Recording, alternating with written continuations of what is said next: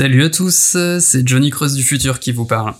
Alors voilà, je tenais juste à vous préciser que l'épisode que vous allez écouter a été enregistré il y a déjà plusieurs semaines. Mais voilà, des contraintes euh, indépendantes de notre volonté nous ont empêché de, de vous le diffuser plus tôt. Donc voilà, sachez juste que c'était avant les recrutements de Marquinhos et Gabriel Jesus. Donc voilà, si on dit n'importe quoi sur la partie mercato, c'est tout à fait normal et euh, nous en sommes désolés. Donc voilà, donc toutes nos excuses et on vous souhaite une bonne écoute. La bise. Bonjour à toutes, bonjour à tous, bienvenue dans ce 20 numéro, j'espère que le compte est bon cette fois parce que les dernières fois il était pas bon, de Boulet Rouge, le podcast de Orge.net consacré à Arsenal, fait par des gens qui avant écrivaient toute leur vie sur Arsenal et qui depuis n'ont plus le temps parce qu'ils ont du travail, des femmes, des enfants, des appartements. Que voulez-vous, c'est des choses qui arrivent et du coup ils ont décidé de prendre le micro plutôt que de continuer à écrire, c'est à la fois une solution particulièrement pratique et où on peut vocalement insulter des gens. Donc c'est toujours euh, ça ses avantages. J'ai avec moi, comme d'habitude, mes camarades académiciens. Euh, John, Jérém, comment ça va? C'est la fin de la saison, ça y est, c'est fini. On va pouvoir tirer le bilan de cette euh, saison 2021-2022 Ah, elle était bizarre, hein Elle, était, bizarre. Très bizarre, ouais. Mais euh, ça va. Heureux de vous retrouver, messieurs. Hum, Ça va, heureux de retrouver la Ligue Europa. Alors moins. Ah, Mais si, on quoi, la gagne, le- la gagne, on dira que c'était très bien, tu vois que c'est la plus Le belle compétition du monde et tout. Voilà, on, pa- on passera derrière José en plus, magnifique. Que... Voilà, c'est ça, il a gagné ça? Il faut bien relever le niveau. Non, La il a conférence. gagné la conférence. il a Ah non, c'est la conférence qu'il a gagné, petite encore, ouais. Ah, mais c'est la conférence qu'il a gagné. Ah, mais qu'est-ce qui nous a fait un foin avec son truc Oh là là. Affreux. On, salue d'ailleurs les membres de la José euh, Academy, un grand supporter euh, de, de José Mourinho. Drouin qui s'assume désormais avec son maillot. Ah ouais. Bah écoute, alors, euh, Roland Grosmerdier, tenancier de de l'Académie de Saint-Étienne, qui vu que son club est descendu en Ligue 2, a décidé de. c'est voilà, pas fait de- encore, c'est pas fait. Ah, c'est pas fait. Le barrage est pas passé? L'allée, il y a eu 1-1. Oh putain, eh, j'arrive plus à suivre moi. Ça tout va trop vite dans le football. Euh, alors, au programme de ce 20e putain 20 podcasts incroyable quand même. Euh, 20e podcast, on va donc euh, tirer les enseignements de cette saison comme on l'a dit un peu chelou, en pleine de haut et pleine de bas aussi mais avec allez, disons-le probablement plus de haut que de bas. On va aussi, euh, bah voilà, euh, débriefer un petit peu les derniers matchs qui n'ont pas été particulièrement bons, disons-le, hein, et ce, les enjeux que ça, ne, ça a pu nous coûter ces derniers matchs. Et on va évidemment, comme vous, euh, comme on a l'habitude de le faire dans ce podcast, tirer un peu des diagonales, faire des thématiques globales. On va parler des différents euh, points positifs qu'on peut tirer de cette saison, de ce qu'on peut améliorer, de ce qui reste comme euh, des cailloux dans la chaussure de Michael Arteta et euh, de son équipe. Euh, messieurs, d'abord, est-ce que, alors, vite fait comme ça, qu'est-ce que, qu'est-ce que vous, qu'est-ce que vous retirez comme sentiment de cette saison?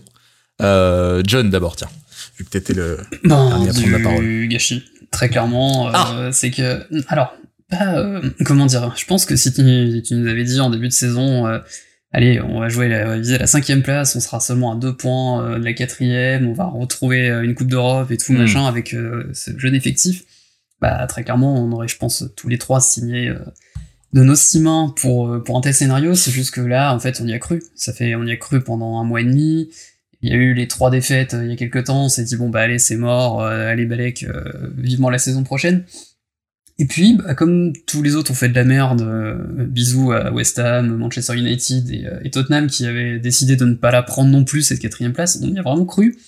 On s'est dit, allez, c'est bon, on, on aborde les, les trois derniers matchs avec quatre points d'avance, euh, allez, toutes les conditions sont réunies pour que ça, ça marche bien, et on sait s'aborder comme des grands, quoi. Donc euh, c'est ça, en fait, qui est le plus dur à digérer. Ouais, je même suis son de cloche chez toi, ouais. Ouais, ouais, je suis. En fait, euh, c'est un peu bizarre aussi. euh, comme Johnny l'a dit, euh, il y a vraiment eu des bons moments et il y a eu des. En fait, moi, j'ai retrouvé le l'angoisse et le stress, mais le stress un peu positif de regarder Arsenal et d'être vraiment accroché au truc. Hmm.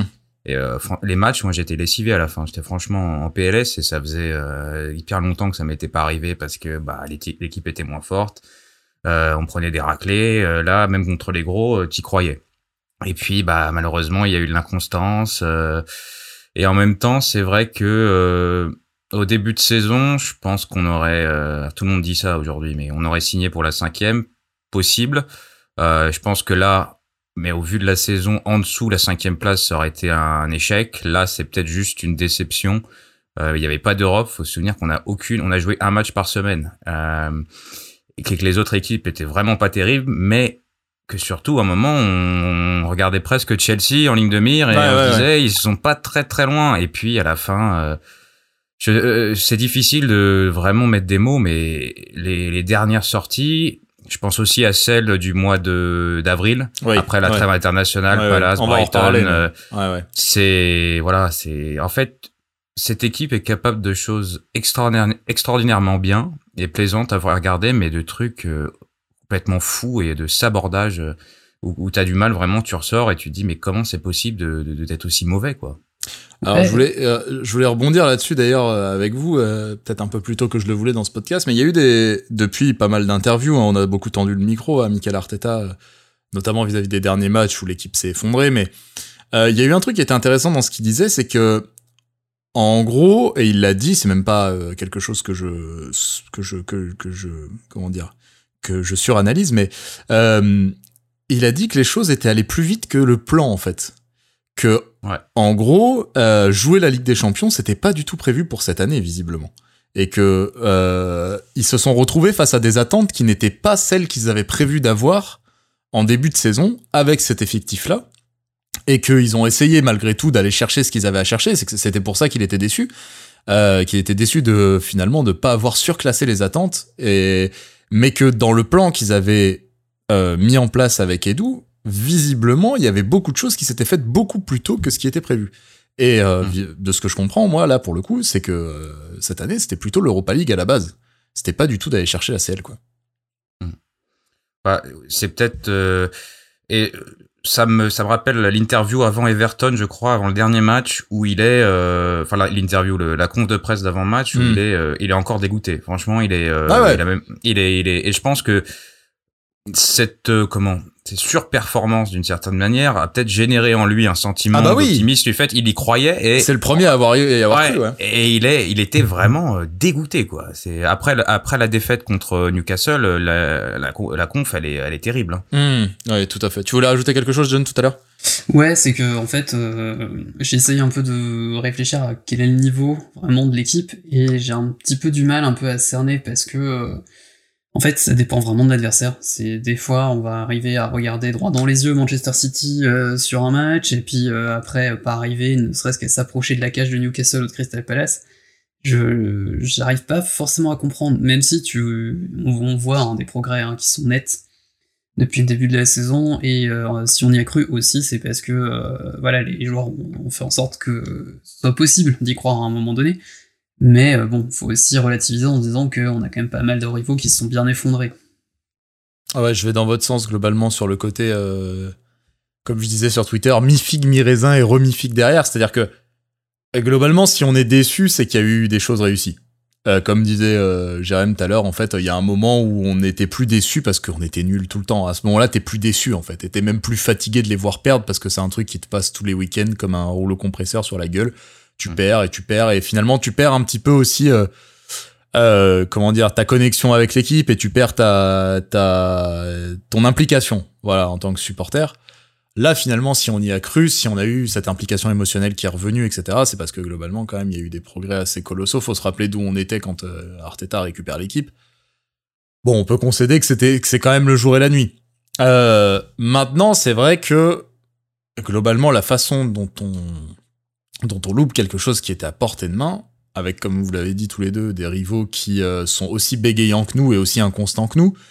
Euh, on pense à Tottenham qui finit, qui finit par accrocher la selle, mais on, se demande vraiment comment. Kane, Son ont voilà. des bisous, hein, parce que le reste de l'équipe, globalement. Et, voilà. et aussi, euh, quand même. Oui, à la fin, ouais, qui s'est, sur, à partir de janvier, très bonne recrue de, de compter. En fin de compte, euh, c'est ça, là, je te coupe juste, je pense qu'ils ont, ils ont, ils ont, pris Bentancourt et Kulusevski euh, en janvier.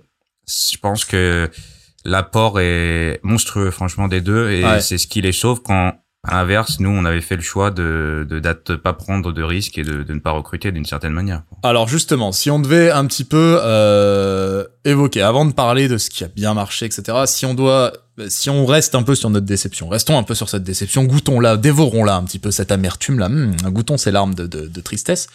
Euh, sur quoi on devrait s'arrêter, d'après vous, sur quoi, euh, qui on doit, ou qu'est-ce qu'on doit pointer du doigt comme euh, les causes de cette euh, de cet échec euh, euh, pour, dans la course pour le top 4.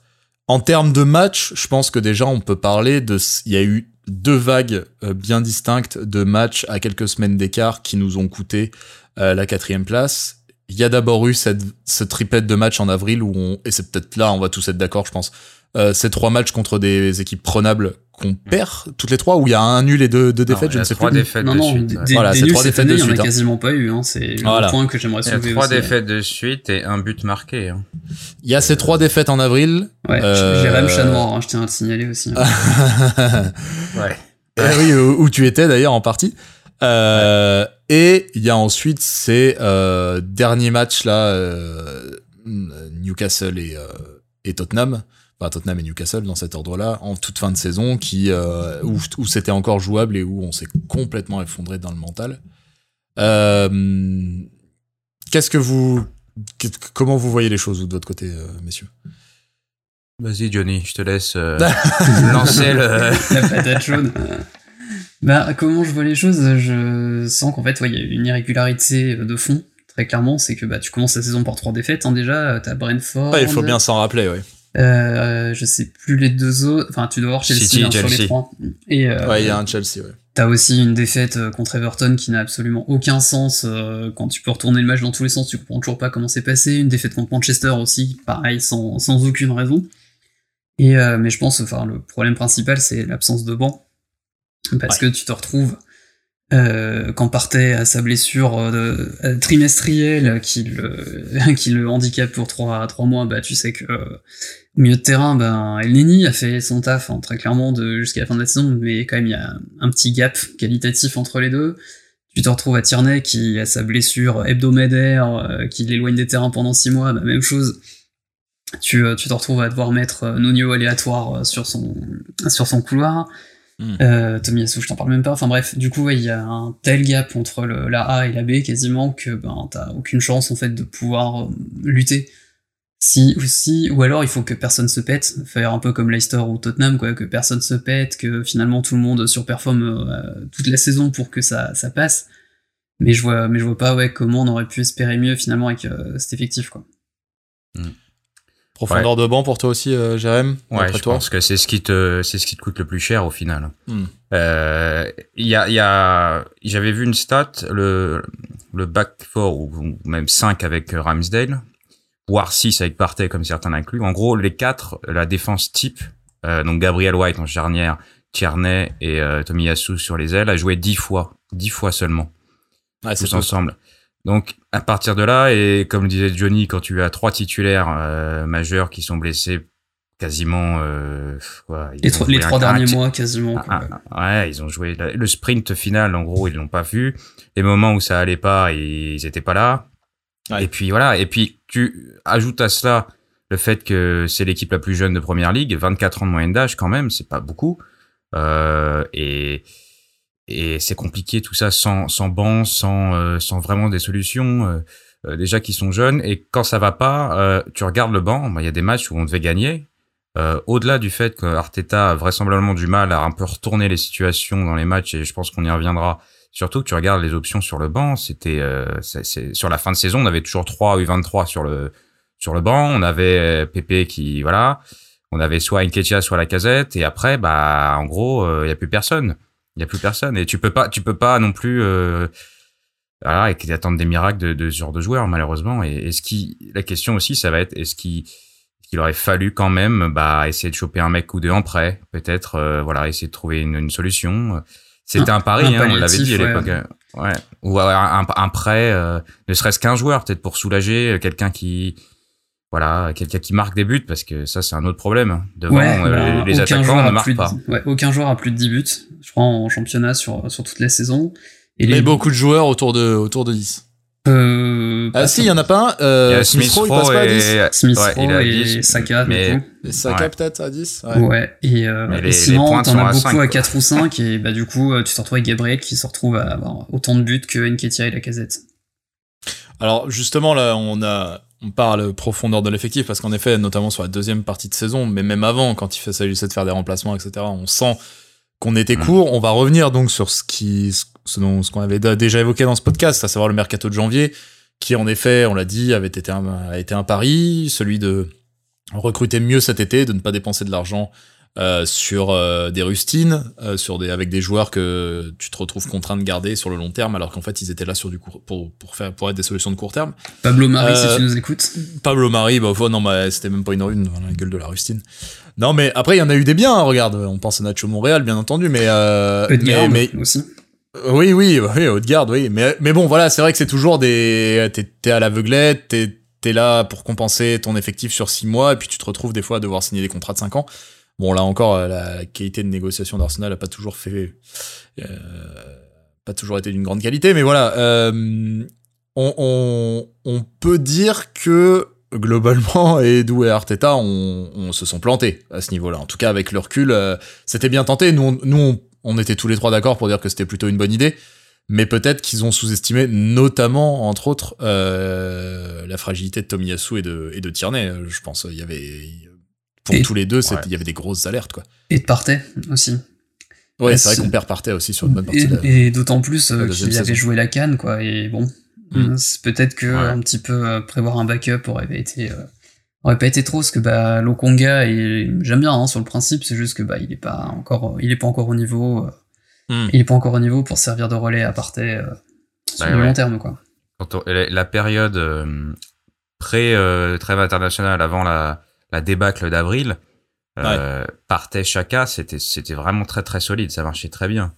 Et euh, et après le problème Par- c'est que t'en perds en plus t'en perds pas un. Encore à la limite tu Ouais, ouais, on a, trouver, on a pas eu de cul mais là en- et en fait ouais c'est c'est une et en plus les deux latéraux c'est vraiment t'as des ça crée des des problèmes de tous les côtés parce que soit tu bricoles soit tu mets des joueurs pas au niveau t'es obligé de tout changer en fait. Un joueur Ouais. t'en perds un ça tu peux plus ou moins gérer. Là, t'en perds trois titulaires, c'est à un moment, euh, c'est compliqué. C'est Bah, d'ailleurs une conséquence Arsenal, intéressante de. Ouais, ouais, Arsenal, bien entendu. Mais euh, c'est une conséquence intéressante de l'implication euh, des latéraux dans le football moderne et du nouveau rôle qu'on leur donne. C'est-à-dire qu'avant, tu perds un latéral, tu dis bon, tu perds un latéral, quoi. C'est limite le poste le moins important du foot.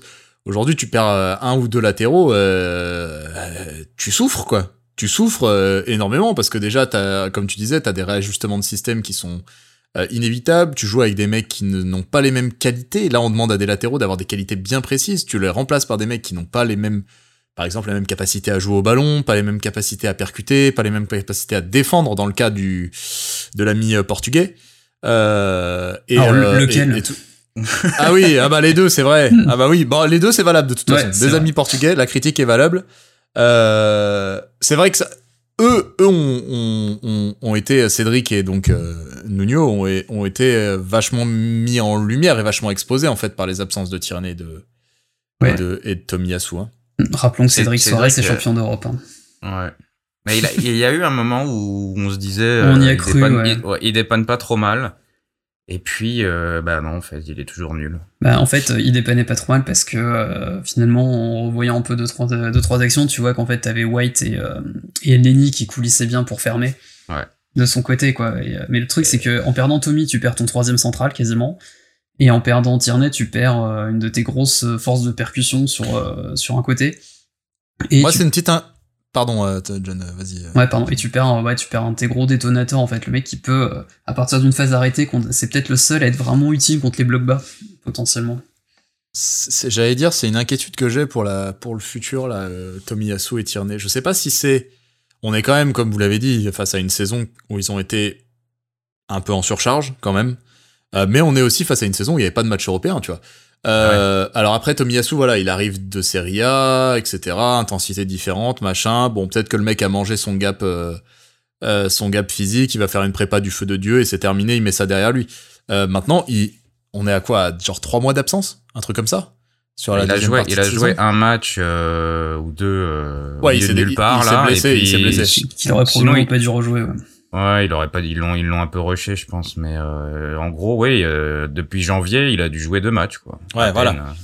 Euh, et quand tu sais que de l'autre côté déjà Tierney, on le signe, c'est quelqu'un de fragile déjà. Quand on le signe, déjà d'entrée, on le signe blessé d'ailleurs, je crois, si je dis pas trop de conneries. Oui, et il se blesse au bout de trois matchs, je crois. Voilà, et il se, voilà. Bah voilà, j'espère que c'est pas quelque chose de d'endémique, que c'est pas quelque chose qui va être récurrent, parce Ah, que si. sinon on risque d'être euh, d'être face à un problème, euh, un gros problème, parce qu'ils sont ils sont très importants sur le pour, euh, le Sachant le qu'en plus, l'année prochaine, on a une Coupe d'Europe et euh, il y a Ouais. euh, la Coupe du Monde en décembre. Et potentiellement, les deux peuvent être impliqués en plus. euh. Mm. et Alors, là c'est pas il y a fait pour quand Tierney, même euh, mais Tomiyasu, c'est certain, je crois. on, on sent qu'il y a euh, il y a volonté de couvrir de la part d'Edu et Arteta. Visiblement, là, les premières rumeurs mercato, c'est euh, il y a c'est un profil qui revient tout le temps. C'est un latéral gauche droit polyvalent. Ouais. En couverture pour les euh, deux. Quoi. L'ami euh, écossais euh, de Johnny. Heiki Voilà. Je sais pas comment ça, se prononce. Ouais, il faudra demander aux camarades Tolol de, de nous le décrire, mais apparemment, je- j'ai aucune idée de comment ça se prononce parce que bah, c'est de l'écossais, je, je parle pas. Ouais. Mais, euh, mais oui, je pense qu'on a quand même de quoi, de quoi espérer, parce que il a l'air d'être très bon, il a l'air d'être ambipédestre. Ce En qui, bipédestre, ouais. c'est- ce qui peut, ce qui peut s'avérer quand même plutôt, euh, plutôt utile dans, pour dépanner, notamment. Parce que sachant que, de toute façon, il risque de jouer, ça risque d'être un des mecs, euh, je pense qu'il va faire le plus d'apparitions sur Ouais. euh, toute la saison, potentiellement. De toute façon, donc, euh, Les mecs qui viennent et qui doivent dépanner sont ceux qui jouent le plus à Arsenal. oui, Donc, euh, autant Ouais. prendre des bons remplaçants. c'est ça. D'ailleurs, on en, on, en, on en profite là pour en, pour en coller une à monsieur euh, El Neni, qui donc a été à re-signer euh, pour 1 plus 1, c'est ça, si je dis pas de conneries? Euh, une-. Un an avec euh, option euh, d'un an. Et voilà, on est globalement, vu qu'on en est à parler des, des seconds couteaux, de ceux qui font pas forcément bien le taf et de ceux qui le font plutôt pas mal, euh, nous, on est plutôt contents de Ouais, le voir. mérité, euh, euh, signer. mérité pour lui, euh, content pour lui. Tant que, tant que, évidemment, il en vient pas à jouer tous les matchs parce qu'on sait que voilà, on commence, à, euh, on connaît son niveau quoi. Il faut pas non plus lui demander la lune, c'est pas, c'est pas. Mais il faut avouer que les fois, cette saison-là, les fois où il a eu à faire la maille, il a été particulièrement Ouais. convaincant. Puis, il est content, euh, il a l'air de, de kiffer sa vie à Londres, il prend pas Oui, cher. super mec, euh, bon, super mec globalement. Ouais, c'est pas, c'est pas très grave, quoi. Si, pff, ouais. Je pense Non, que ça, vraiment. Oui, Ah, vas-y. pardon. Non, j'allais dire vraiment, c'est toujours pareil. Quand tu mets, quand tu recrutes des gens que tu vas mettre sur le banc, il faut que ce soit des gens qui acceptent d'être sur le banc. En fait, c'est ça qui est difficile aussi. Il faut que c'est cool d'aller chercher des gens qui sont bons, mais les gens qui sont bons, ils veulent jouer en fait. Euh, donc, et, euh, ouais, et, et c'est presque une euh, passe D que tu fais à Eddie Nketiah, là, hein, parce que Ah. Oui, je me posais la question justement. Parce Bah oui, que bah, on- là, euh, autant le club que lui, bon, a priori, il va signer, c'est ça le, le débat, hmm. mais euh, Pour 5 ans, de ce que j'ai entendu. autant pour lui que pour le club, euh, je je sais pas.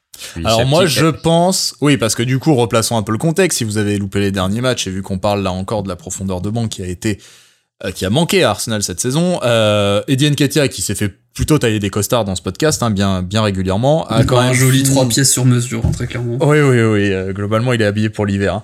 Mais euh, il a fini par, euh, bah, par gratter une place de titulaire tant bien que mal au gré des Covid de la casette, de ses interviews un peu douteuses et de ses. euh, il a été blessé si un peu à un moment aussi Ouais, euh, la ses perfs euh, un peu merdiques. Voilà, et aussi. de ses perfs un peu aléatoires. Euh, le gars Eddie, il a réussi à se montrer titulaire. Il a réussi à gratter des. Franchement, il a gratté des pions. hein. C'est pas des pions incroyables. Hein. C'est Ouais. il, il- bon. Bon, il marque. Allez, je vais pas être méchant. Il Des, marque. des, des beaux tapines euh, à la Obama, Ouais, très ouais. clairement. Et du coup, euh, voilà que voilà Tipa que ce faisant avec la casette qui, euh, je pense que c'est admis, est en train de prendre la porte. D'ailleurs, euh, on en parlait vite fait entre nous en, en off la dernière fois, mais j'avais pas vu qu'au dernier, au lap d'après, après session lap là au dernier tour, ils avaient tous des maillots Laka et tout machin. Donc je pense que c'est admis, il s'en va quoi. Euh, mais euh, donc voilà, le gars Nketia, visiblement, ce qui est dans les tuyaux, c'est qu'il va re-signer euh, sur le long terme, alors qu'il avait euh, refusé les jusque-là les contrats qui lui avaient été proposés par le club. Et, oui, donc du coup, ce que tu disais, Jérém, c'est que il, lui fait peut-être une connerie. Le club, à mon avis, n'en fait pas parce que je pense qu'on verrouille la valeur marchande. Ouais. C'est tout. C'est Oui, tout. je suis d'accord. Je C'est-à-dire pense qu'on qu'on- peut le vendre dans un an ou deux. euh, Voilà. à cher. Et c'était ça le problème jusque-là. C'est que là, on a été encore en train de se mordre les couilles à se dire, on l'a pas fait re-signer, il va encore partir gratos. L'année dernière, on n'a pas voulu le faire partir pour 20 millions d'euros comme des couilles, on sait pas pourquoi d'ailleurs. Euh, on n'a pas voulu le vendre à Newcastle, patati patata, et on va encore en avoir un qui part gratos alors qu'on l'a formé, etc. Là, je pense que finalement, au gré, euh, à la grâce de ces derniers matchs-là, il récupère la valeur marchande. Mais lui, par contre, je sais pas ce qu'on lui a promis, je sais pas à quoi il croit. Hmm. Mais en effet, euh, je suis d'accord avec toi, j'ai j'ai bien peur qu'il s'en morde les doigts. Bah, il ira euh, aider euh, Everton à se maintenir euh, d'ici quelques années et euh, marquera ses deux seuls buts de la saison contre nous euh, dans un match hyper important. On a vu Iwobi d'ailleurs dans le dernier match euh, contre Everton. hein. Oh, Oui, superbe. On a vu Super. ouais, magnifique, ouais. Franchement, Ah, euh, quel match. Très, très joli péno offert à Martinelli. hein. Très, très jolie main, euh, Alex. Merci. euh, merci pour tout. Euh, on disait pour nous avec notre sujet sur le côté un peu euh, comment comment comment qu'est-ce qu'on a pu se saborder. on parlait de la jeunesse de l'équipe. C'est le, enfin c'était c'est encore le cœur du projet d'Arteta de se baser sur des jeunes parce que aussi bah des jeunes du cru. C'est important parce qu'on les a sous le coude, parce qu'ils sont attachés au club, euh, parce qu'ils sont talentueux, évidemment, ça j'en parle pas. Euh, sur des jeunes de pas chez nous qu'on fait venir parce qu'ils coûtent moins cher et qui sont quand même talentueux et qu'on aime que Arteta a cette, vraiment cette fibre de vouloir euh, développer une équipe qui a à peu près le même âge, qui va pousser euh, en de manière organique comme ça, ils vont se développer tous ensemble, machin. C'est quand même pour vous le, le revers de la médaille, cette euh, bah, inévitablement cette inexpérience, cette euh, incapacité à des fois se à relever la tête, à se mettre un coup de pied au cul. Euh, on a vu euh, Chaka après, euh, attendez, c'était après Newcastle ou après Tottenham où il a pris la parole, où il a dit euh, franchement euh, Après Euh, Newcastle, il me semble. après Newcastle, je crois. hein, ouais, a un- c'était le seul à être vraiment dégoûté. euh, était vraiment, très, en c'est très celui qui l'a énervé, vraiment exprimé, ouais. C'est inévitable pour vous ce côté, euh, voilà, comme je disais, ce revers de la médaille? Bah, ça rejoint un truc euh, qu'on a pas mal, enfin qu'on a déjà pas mal évoqué euh, dans ce podcast, c'est que les blocs bas, c'est vraiment pas notre notre cam, et j'ai l'impression que la jeunesse de l'équipe est une des parties d'explication, c'est que ben, j'ai l'impression qu'ils sont pas encore tous plan A, plan B, plan C en tête sur pas mal d'aspects, que du coup ils ont parfois envie de, trop en faire, des, ont un peu plus de mal à comment dire à jouer direct et simple. Donc euh, ouais, peut-être qu'effectivement là-dessus, euh, là-dessus c'est un problème quoi. Et puis pour la finition aussi, parce que bon, bah, c'est un truc qui se travaille tout au long de la carrière et c'est un truc qui manque euh, encore pas mal devant. Ouais, tu fais mention des plans A, B et C. C'est ce que je disais tout à l'heure. On a, on a, on a vraiment euh, du mal à, à changer le cours d'un match quand ça va pas et, et Mm. justement à avoir ces autres plans euh, dont John fait mention.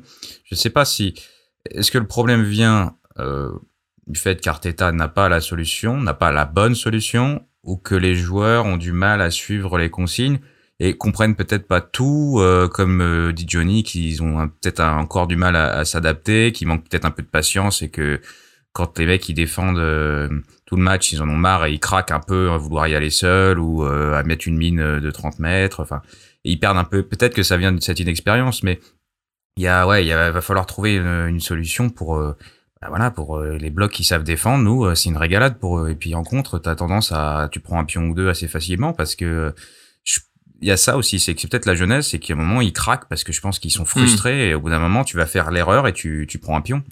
Ouais. Et puis euh, avec peut-être cette inexpérience aussi, ça peut expliquer pourquoi à 1-0 pour l'adversaire, le match est fini. Généralement. Ouais. C'est- Alors Ah que ouais, nous, ouais. c'est euh, nous, c'est pas le cas. Quand on gagne un 0 le match est pas fini, clairement. Non, très clairement, mais des matchs qu'on a renversés, euh, je les compte peut-être sur les doigts d'une main sur toute la saison. Et on prend des pions cette, euh, cette saison. Hein. Euh, Arteta avait quand même réussi à reverrouiller, à refermer un peu la boutique, etc. Là, on prend 48 buts cette année. Ouais. Euh, 48 buts sur la saison, c'est pas. Plus que l'année dernière. C'est pas- voilà, 10 c'est pas matchs dégueu, mais avec, c'est plus que 10 l'année matchs dernière. avec notre back four. Ouais, c'est- par exemple, c'est plus que Brighton, c'est plus que Wolverhampton, euh, ah, c'est qui assez- sont à la huitième ou la neuvième place, tu vois. C'est assez paradoxal. 9 et on, 10 a, pardon. on a l'impression que la, la défense est meilleure euh, que l'année dernière, mais tu prends plus de buts. Il y a un côté un peu bizarre et difficilement explicable en fait, parce que l'année dernière c'était quand même la ribambelle, euh, David Luiz, Ouais. tout ça. Ouais. Euh, et cette année, bah, voilà, on aime bien les joueurs, euh, mais on prend plus de buts. Et contrairement au début de saison, en fait, il y a eu une espèce de shift à un moment euh, où l'équipe a réussi à comment à se débrider un peu offensivement. qui allait avec une, une plus forte exposition derrière. Donc mécaniquement, l'équipe a pris plus de buts. Mais sur la fin de saison, ils ont jamais trop réussi à, à retrouver un équilibre. Et c'est vrai qu'on prenait pas mal de buts et pas mal de buts débiles. Hein. Il y a eu, il y a eu pas mal de buts. On voyait plus ça. Ouais.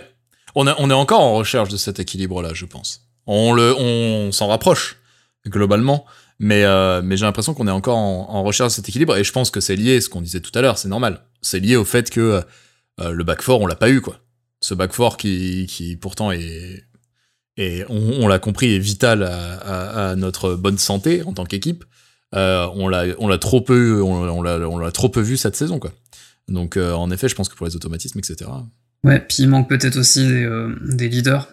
des Ouais. leaders capables un peu de, de secouer tout le monde, de remettre un peu. euh, Ah moi je trouve que derrière on en manque. Der- ouais. der- derrière je trouve que euh, en particulier dans la défense centrale, là c'est ça n'engage que moi, c'est mon avis. J'aime beaucoup euh, Gabriel et White, mais je trouve que quand ça quand ça marronne, ça regarde ses chaussettes. Vraiment ça regarde ses chaussettes. Euh, White et Gabriel, je les il y en il y en a pas. Gabriel il commence un peu à gueuler machin et tout, mais je trouve que il y a ouais c'est le risque. Après ça va avec. Il y a pas de daron quoi. Il y a pas de daron. En vrai le premier c'est Chaka, mais Chaka le truc c'est que comment dire euh, chacun une fois sur deux il est impliqué donc euh, quelle légitimité t'as aussi tu vois euh, à ramener ta gueule euh, quand quand t'es pas meilleur que ceux qui ont défendu derrière tu vois c'est un peu compliqué Alors sur la fin de saison, pas vraiment. non Enfin, non je te parle pas- purement défensivement je te parle purement défensivement je sais qu'il a fait des bons matchs etc mais tu vois même je, par exemple sa sortie contre Newcastle je savais pas trop quoi en faire parce que je trouvais ça très bien dans le fond je trouvais ça très couillu de dire euh, ce qu'il a dit à savoir euh, si on n'a pas envie de se mettre le cul par terre c'est pas la peine de venir sur le terrain etc etc en, mais en vérité le match contre Newcastle je l'ai vu euh, Chaka il fait un match dégueulasse comme tout le monde tu vois Ouais. Euh, Après, il est, enfin, c'est une déclaration qu'aurait pu faire Arteta joueur. Enfin, ça m'y a Bien sûr, bien sûr. C'est pour ça que c'est. Mais c'est pour ça, je savais pas trop quoi en faire de cette déclaration. Tu vois, je me dis elle est légitime, mais en même temps, comment tu te places quand toi t'es pas exemplaire, tu vois. Et euh, et c'est vrai que sur la ligne arrière, euh, bah voilà, euh, c'est quelque chose qui manque un peu. Même si Ramsdale, par exemple, a de la personnalité, c'est un fort en gueule, etc. Bah il a que 24 ans, quoi. Oui, puis c'est Euh, le gardien. C'est pas forcément celui qui est, euh, qui est au milieu du jeu. En plus. Pour, euh, tu vois, le, le principe, par exemple, de filer un brassard à un gardien, c'est un truc qui m'a toujours un peu euh, Ouais. posé problème, parce que Mm. bah, s'il y a un incident dans le rond central, c'est pas lui qui va aller, euh, qui va essayer de mettre un coup de pression à l'arbitre ou quoi. Et, et même un gars comme euh, qui est qui est qui qui est qui a finalement euh, commencé à donner sa pleine mesure sur le terrain, je le vois pas être un caractère, tu vois. Je le vois pas être un, un personnage. euh, D'ailleurs, même Ouais, il a l'air très introverti, ouais. ouais ouais, il a déjà eu du taf à se relever lui-même. J'ai l'impression, tu vois, à déjà se mettre en marche lui-même. Il est, j'ai l'impression que même sa propre euh, confiance en lui, déjà, il a eu- il a dû se la rebâtir. Ouais, quand Et il donc, avait, euh, c'était lunaire l'interview où il disait, euh, je, Ouais, suis un, ouais. je suis un 4 sur 10. Je suis un 4 sur 10, ouais, voilà. Ouais, bah, Alors là, on a par vu contre, un- là, on l'a vu en prime, à son prime, mais waouh. Ouais, ouais, non, mais On voilà, Pas sur un c'est- 4 sur 10, hein. Non, non, incroyable. Mais euh, du coup, on a vu un shift là-dedans avec euh, d'abord. Alors, on en reparlera. C'est peut-être l'occasion d'en reparler. Euh, Il y a eu un événement majeur quand même dans cette saison. Si on parle de euh, voilà de personnalité, de choses comme ça, il y a eu le départ d'Aubameyang en janvier. Il y a eu des articles là qui sont revenus, notamment une enquête d'ESPN qui est revenue dessus là il y a pas très longtemps et euh, qui a confirmé ce qu'on pensait, à savoir qu'en gros, il n'y a pas eu de euh, gros événements qui a provoqué le départ d'Aubameyang. Ça a été une accumulation de plusieurs choses et Arteta à un moment l'a vu comme ce qu'on avait dit, à savoir comme une menace pour la culture de club qu'il était en train de construire, pour l'état d'esprit collectif qu'il était en train de construire. Et euh, pour euh, bah voilà, le mec rentrait pas dans le moule, tirait pas dans le même sens que tout le monde, etc. Et il a dit, lui, ça va commencer à devenir un élément perturbateur, tout simplement. À se demander Tout si c'est pas ce qui s'est un peu passé avec la casette euh, ces dernières semaines. Avec sa disparition. Alors oui, après des, des gros Je- matchs de merde, hein, très clairement, mais... il y a Ouais, des- je pense que Non, Je me suis demandé quand même, vraiment. Je, je- je pense que la CAI a une composante de beaucoup de choses. Euh, Il est partant, euh, il y a ses matchs, c'est vrai qu'ils sont pas top. Il donne ses interviews là un peu où il dit je veux jouer, je vais aller voir ailleurs, machin. Je pense que Ouais, ouais, c'est pas la première fois qu'on entend euh, ouais, des choses sur la casette et sur euh, Ouais, le comportement. Ça, Depuis toujours, en Il y a- fait. hein. il y a Il pas de fumée sans feu. Hein. Il est pas Euh, barré euh, de l'équipe de France depuis 2015, je crois, pour, euh, pour rien non plus, quoi. bah, mais- en tout cas ça pose question quoi. Ça pose question. ce, qui- est un peu étrange aussi sur cette affaire Aubameyang, euh, alors, euh, alors si Arteta pensait qu'il qu'il pouvait euh, comment, euh, quoi- c'est quoi, c'est atteint, atteinte, une espèce d'atteinte à la culture du club.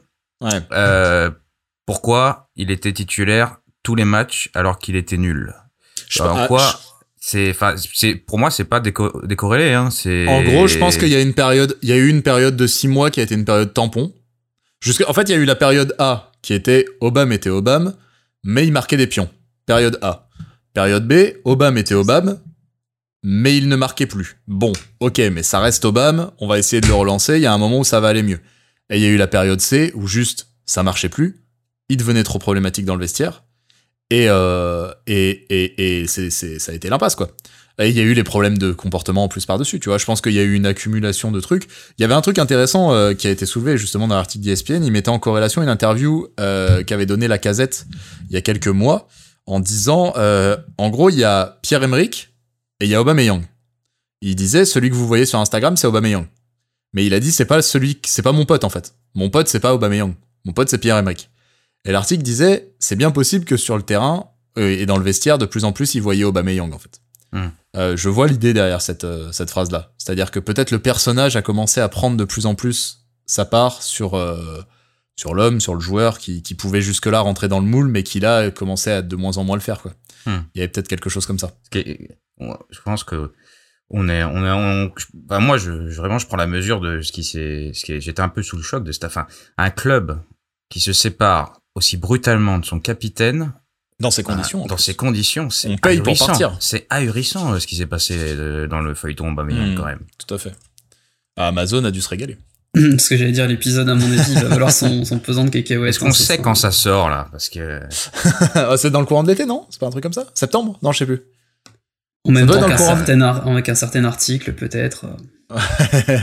non, mais ce sera, je pense que ce sera dans le courant d'été parce que ça m'étonnerait qu'ils ils disruptent la, la nouvelle saison avec ça. Je sais pas. C'est euh, c'est une bonne question. Mais en tout cas, voilà. Il y a eu un switch de leadership majeur quand même. Quand même. euh, avec le départ euh, d'Aubameyang. finalement, euh, je pense que la, le retour à quelque chose de sérieux de Chaka a démarré quand euh, Aubameyang est parti. C'est Ah, à c'est peu bien. près, c'est à peu près à ce moment-là, je trouve. C'est bien possible, ouais, effectivement. euh, Mais chacun, il s'est racheté un casier, hein. En vrai, hein. totalement. Il s'est complètement racheté un casier. Bah, c'est ouais, c'est ça, c'est totalement le mec qui a, qui a purgé sa peine, hein. qui, euh, qui, qui a retrouvé du taf, qui est prêt à se rincer dans la société. donc peut-être t'as pas envie de lui jeter des cailloux quoi. Quand, je quand fais ça se plus passe ces conneries là. C'est C'est plus ça. moi, ça me ressemble plus. C'est ça, mais enfin franchement euh, l'attitude qu'il a depuis quelques depuis quelques mois maintenant ou quoi, enfin je, je me dis bon c'est clairement pas euh, le mec à dégager en priorité euh, cet été quoi. Ce qui pose d'ailleurs la question de son avenir, parce qu'il a quand même, Ouais. il était quand même, euh, genre, le, le stylo sur le papier avec un contrat à la Roma la- l'année l'année dernière. Finalement, on le rattrape de justesse parce que euh, parce que Barthez blesse, non? Ou je ne sais plus. euh, C'était une, une- purement une question comptable, je crois, à ce moment-là. On décide de le rattraper. Parce Finalement, qu'on il avait vendu pas. Willock je crois. Ouais, voilà, voilà. Il y avait question, il y avait une question comme ça. Euh, finalement, on le garde et tout. euh, Il reste, il reste, il reste là avec tous les problèmes euh, comportementaux et disciplinaires qu'on connaît. euh, il se met dans le rang, il reste. Je sais pas du tout ce qui va devenir. On lui a activé sa fameuse extension, donc normalement son contrat va jusqu'en 2024, si je dis pas de conneries. Il a encore deux ans de contrat. Ouais. Donc il faut prendre une décision cet été, en gros. Voilà, donc euh, je me demande un peu ce que ça va donner cet été. En tout cas, il y a eu, il y a eu un switch de leadership. Aubameyang est parti. C'est Laka qui a pris le brassard. Euh, Arteta en a été longuement content. On en a souvent parlé dans ce podcast comme le, papa de l'attaque un petit peu. Avec, il a beaucoup cadré les jeunes, etc. Euh, et là, plus récemment, il y a encore eu un switch au moment où on disait, Laka est tombé un petit peu en disgrâce, avec l'émergence d'un capitaine peut-être plus naturel, plus organique et plus, euh, on va dire, euh, dans le dans le dans le mood de l'équipe, euh, dans l'âge de l'équipe, avec Odegaard. Ouais, et euh, enfin, il y a eu un dernier switch lors du dernier match de la saison où, euh, quand la casette est entrée, euh, Edgard lui a passé le brassard. Oui, voilà, ouais, là, c'était, moi, je pense que c'était un. Je crois Oui, que c'est- arrivé le match d'avant aussi. ça ressemblait à un cadeau d'adieu un petit Je crois peu. que je l'ai vu euh, une fois Oui, ça. oui. Mm. Il y a quand même, en fait, ils maintiennent quand même la hiérarchie au moment des remplacements. Bon, s'ils veulent, mais euh, si tu veux l'année prochaine, je pense que c'est Odegaard qui soit capitaine. Quoi. Bah, c'est, c'est, c'est étonnant quand même du coup parce que tu te dis que finalement ton capitaine il est pas- il peut pas jouer il peut pas jouer mais enfin je, je- j'arrive pas trop à comprendre la logique là pour le coup Je pense que c'est Mm. purement de la gestion d'ego et de la gestion de. Ouais mais s'il s'en va Ouais, de la, C'est- de la gestion hiérarchique, quoi. Jusque, jusqu'à son départ, il est encore capitaine, même si euh, de fait, il l'est plus vraiment, quoi. Je pense que Mm. c'est un peu ça l'idée, tu vois. Ouais. Mais, Ouais. mais Odegaard euh, capitaine, qu'est-ce que ça, qu'est-ce que ça vous. Bah, Je, je trouve que bon, c'est le leader technique de l'équipe, ça c'est sûr. Euh, je demande encore à voir qu'il fasse ses preuves dans ce rôle de capitaine, euh, capitaine, capitaine, ce qui est assez différent. Euh, je trouve quand même qu'il a, il tend à disparaître quand ça va pas du tout. Euh, ouais, je suis il est- assez d'accord. il est invisible de chez invisible quand ça va pas. Et, euh, et, euh, j'aime bien l'idée parce que je pense qu'il a le- tout le potentiel pour devenir capitaine. Je pense que quand même il va falloir que qu'il se- comment qu'il se pousse un peu dans ce rôle, qu'il se qu'il se bouge Mm. un peu pour pour vraiment comment respecter la, la fonction de capitaine. Là, tu le vois jamais, le truc très cliché, mais il crie jamais sur ses coéquipiers. Il, il, il est pas, il est un peu mou quand ça va pas, quoi. On lui Ouais. demande pas non plus d'agresser tous les joueurs, euh, voilà, mais de, voilà, de mettre un peu de nerf. Là où Chaka le fait mieux, par exemple. Chacun le fait mieux, mais hormis ces deux-là, il y en a peut-être deux qui se désigneraient un petit peu pour ce rôle. T'aurais euh, bah, Tierney, déjà, le jour où, le jour où il parce que lui, pour le coup, il, tu vois, il est toujours en train d'essayer. de- Ouais, c'est ça, lui, tu vois, qu'il essaie toujours de secouer tout le monde, enfin, qu'il a toujours de la langue, enfin, c'est clairement pas lui qui va se planquer euh, sur un match. Et euh, même un partais, hein, finalement, euh, je trouve de plus en plus, un peu, il prend de l'épaisseur au milieu de terrain, donc, euh, oui, là, je pense que c'est pas une question qui est, euh, qui est gravée dans le marbre pour le moment, quoi. Moi, j'aurais beaucoup aimé, euh, enfin, ça m'aurait pas dérangé, pas, comment, comment le tourner. Je pense que l'idée de Gabriel était, était bonne. Pour le coup, Je pense que c'est euh, quelqu'un qui est en train de prendre une certaine dimension. Oui, il prend du galon On- aussi, ouais. On le voit commencer à gueuler, on le voit commencer à replacer les camarades, on le voit commencer. Ah, et le, le, le rôle va avec, quoi. Hmm. Va... Oui, oui, il marque aussi. Oui, non, mais c'est vrai, c'est des trucs un peu bêtes, un peu, un peu nigo, mais psychologiquement, ça impacte, quoi. Tu deviens un joueur de plus en plus important. Euh, là, on voit qu'il est en train de. euh, Enfin, d'après les, les- il y a eu les rumeurs Barça, machin, mais ce qui sort surtout, c'est que lui, il est hyper bien au club, qu'il veut absolument pas se casser, etc., machin. Puis le En Barça effet, il y aurait a quelque chose un- comme ça. Le Barça a pas un radis, hein, quand ils veulent Obama, faut Oui, qu'on leur file- faut qu'on euh, leur file de la thune pour ça. Donc, euh, Bon, d'ailleurs, je viens de voir Obama dans une vidéo, il est à Monaco, il est habillé comme. euh, Bref. Avec euh, Ozil, avec Ozil. ils sont allés, ils sont allés mater le Grand Prix avec eux. Ouais, ouais, ouais, il est sapé, c'est incroyable. enfin bref. Euh, en tout cas, voilà, il y a, il y, a, il y a cette question du leadership, du leadership qu'il va falloir surveiller parce que là, on a une équipe qui, à l'opposé de ce qu'on avait par exemple il y a deux ans avec des personnalités trop hautes en couleur, trop exacerbées, qui faisaient avec un système de clics et de clans et de machin où c'était pénible. Là, on a peut-être le ton en dessous où il y a des personnalités qui doivent maintenant euh, s'imposer, qui doivent se développer tout en ne dépassant pas trop du groupe. Et c'est ça, franchement, la, la question de la gestion de vestiaire, c'est toujours une. On est sur de la nuance, sur de l'équilibre, c'est extrêmement difficile à faire. Euh, et donc ça, ce sera une question forcément à suivre. On disait tout à l'heure, on parlait aussi euh, d'animation et de questions offensives. On a revu cette année une, euh, une équipe d'Arsenal qui était capable de faire du très beau jeu, qui était capable de mettre des gros scores. On met 4-1 à Everton lors du dernier match, par exemple, mais il y a eu euh, pas mal de matchs où on, met, on remet, on recommence à mettre des gros scores, mais il y a eu aussi plusieurs matchs, ces fameux matchs dont on se parle en rigolant, en se disant ouais c'est bon, c'est même pas la peine, euh, c'est même pas la peine de continuer à regarder, ça, ne- il ne se passera rien. Il y a eu des matchs où on est à tonnes. C'est bizarre parce qu'on a toujours des joueurs euh, qui sont capables de faire la différence, etc. Mais il y a des choses, il y a des matchs où on le sent, on est inoffensif quoi. Il y a des trucs qui ne se passent pas. Ouais. Et en fait, je trouve parfois, et ça se valide assez souvent, euh, sur les cinq premières minutes de la rencontre, tu sais ce qui va se passer. Tu sais Ouais. s'ils vont, ils vont dormir. On en a souvent parlé, hein, ouais, vrai. Ou tu sais s'ils vont se bouger un peu ou s'ils vont dormir. Alors tu gagneras pas forcément à la fin, mais tu sais un peu le tempo du match. Tu sais que par exemple sur les cinq premières minutes, tu sais que contre City, on va y aller, on va aller à la guerre. Alors on perd, on perd, mais Ouais. on fait un bon match. Il y a d'autres matchs où tu vois là, au bout de cinq minutes, euh, tu te dis ouh ça va être très très très long et euh, il faudrait soit un coup de pied arrêté, une tête de Gabriel, soit un, un miracle, mais euh, tu peux pas, tu peux pas t'en sortir. Et puis après tu prends le premier but et là voilà c'est fini parce qu'ils sont incapables de, de retourner la situation. Johnny, pardon, je, j'étais en train de me demander si Johnny allait prendre la parole. Euh, Non. non, non, mais oui, oui, il y a, il y, a, y a eu cette question de, de la, du côté euh, inoffensif et on retombe un petit peu en plus, ce que j'allais dire, on, on retombe un petit peu dans ces matchs-là sur des travers qui étaient particulièrement désagréables euh, la saison dernière, à savoir les machines à centre. Euh, des centres qui n'arrivent pas d'ailleurs, puisqu'on a, on n'est absolument pas construit comme ça. Et puis, Euh, voilà la gueule des machines aussi. Hein. Oui, oui, bah. Cédric, encore une fois, on pense à toi.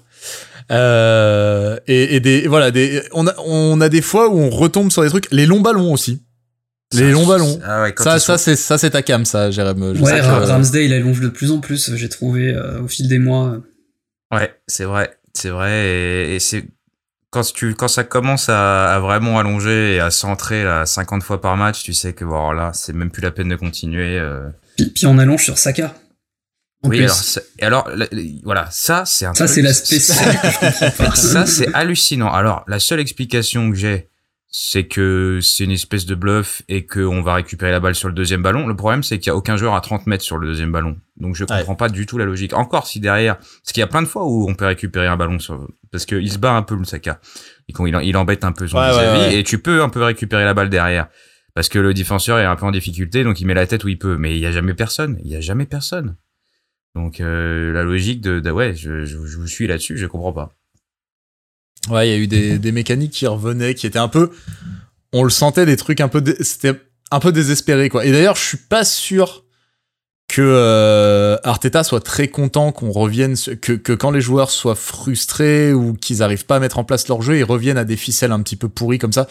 Euh, des fois, on l'a vu agacer sur son banc et tout. Je sais pas si c'est une consigne qui donne, si ça, ça marche pas, essayer autre chose, machin.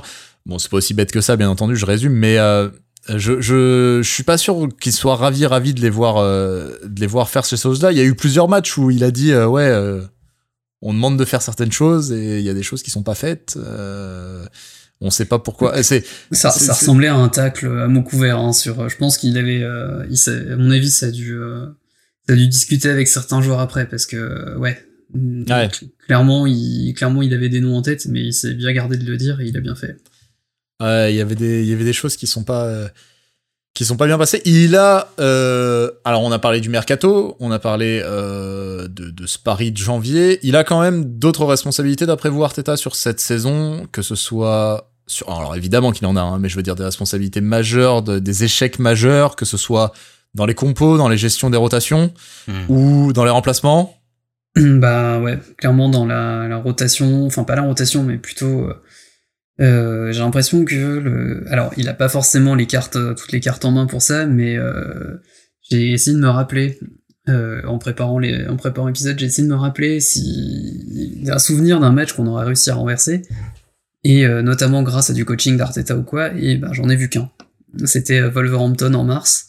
Ouais. Et encore, on est aidé par un CC à la dernière seconde euh, de José ça. Donc, enfin, ouais, c'est. Je pense que oui, il a quand même une part de responsabilité là-dessus, c'est qu'il a du mal un petit peu à faire des ajustements en cours de match.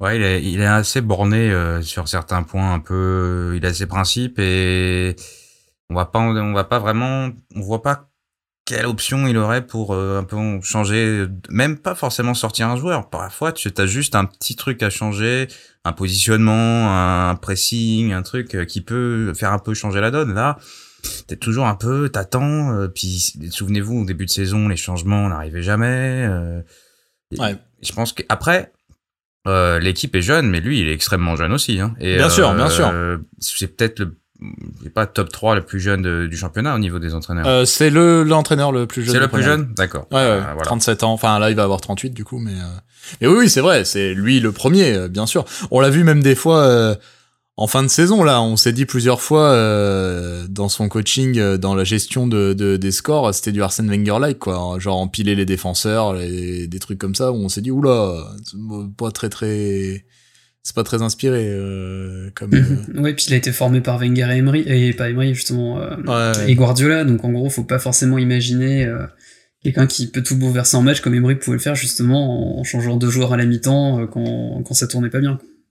Ouais, c'est vrai que ça, pour le moment, c'est une de ses une de ses faiblesses. Il a dans la gestion des hommes, il a peut-être, enfin, je sais pas, est-ce qu'il a fait, euh, est-ce qu'il a fait confiance aux bonnes personnes d'après vous? Il y a quand même, bon, est-ce qu'il avait le choix? Pas vraiment, mais euh, il y a, je pense au match contre Tottenham où Holding quand même nous, bon, il y a, il y a, il- on va on va parler d'arbitrage, mais euh, Holding nous nous sort complè- complètement du match en un quart d'heure.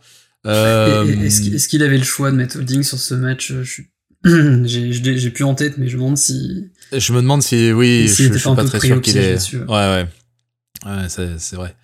Euh, en tout cas, tout ça pour dire, euh, 13 défaites quand même cette saison.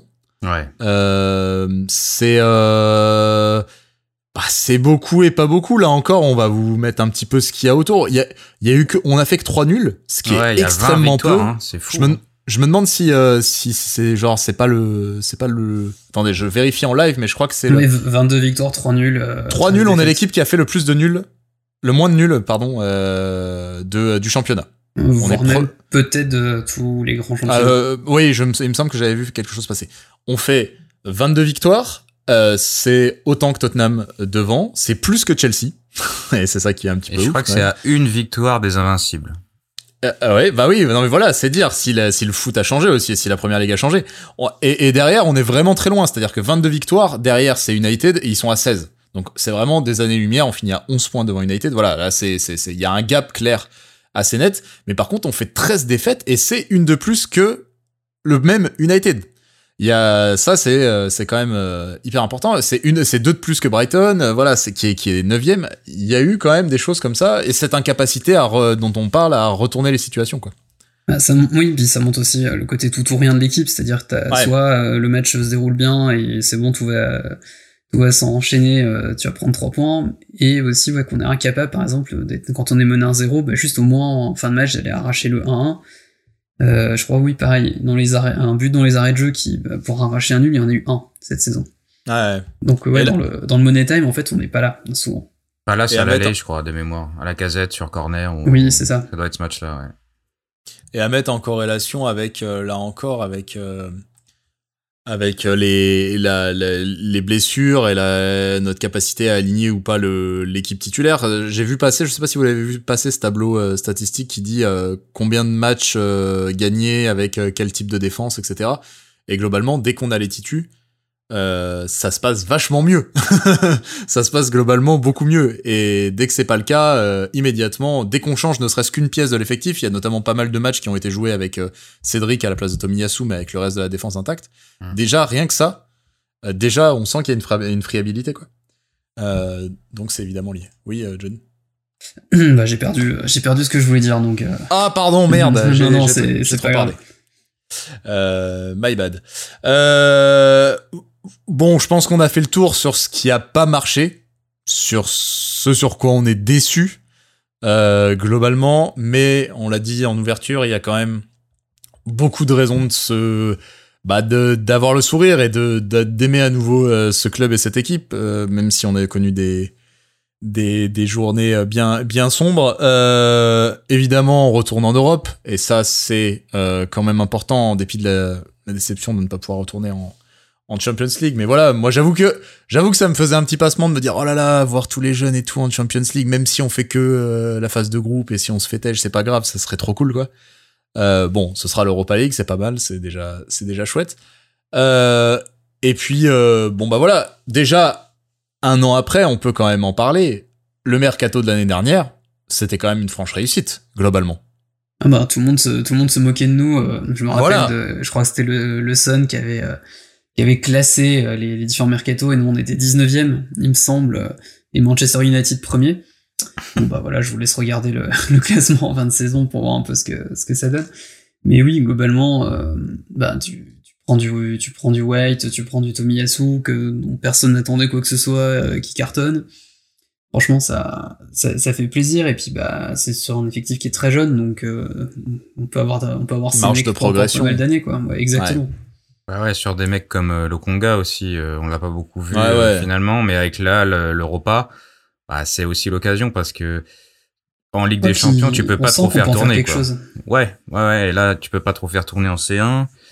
Euh, en C3, euh, bah c'est un peu plus. Et c'est là qu'on a vu euh, les Saka et Smith Rowe et tout ça. euh, c'est là qu'ils se sont révélés aussi. euh, Ouais ouais, bien en sûr. Europa. Donc, il y a des. ah, C'est vrai qu'à part, à part euh, l'ami Tavares, euh, tout a été plus ou moins réussi euh, sur le mercato de l'année dernière. Ouais, et puis, ouais, ouais, puis, Tavares, on y a cru un petit moment, c'était quand même, il y avait, il y avait quelque chose. Bon, là, bon, réservons lui, gageons que, comme on dit chez Gamecult, mais euh, il est jeune, il y a peut-être moyen d'en faire quelque chose.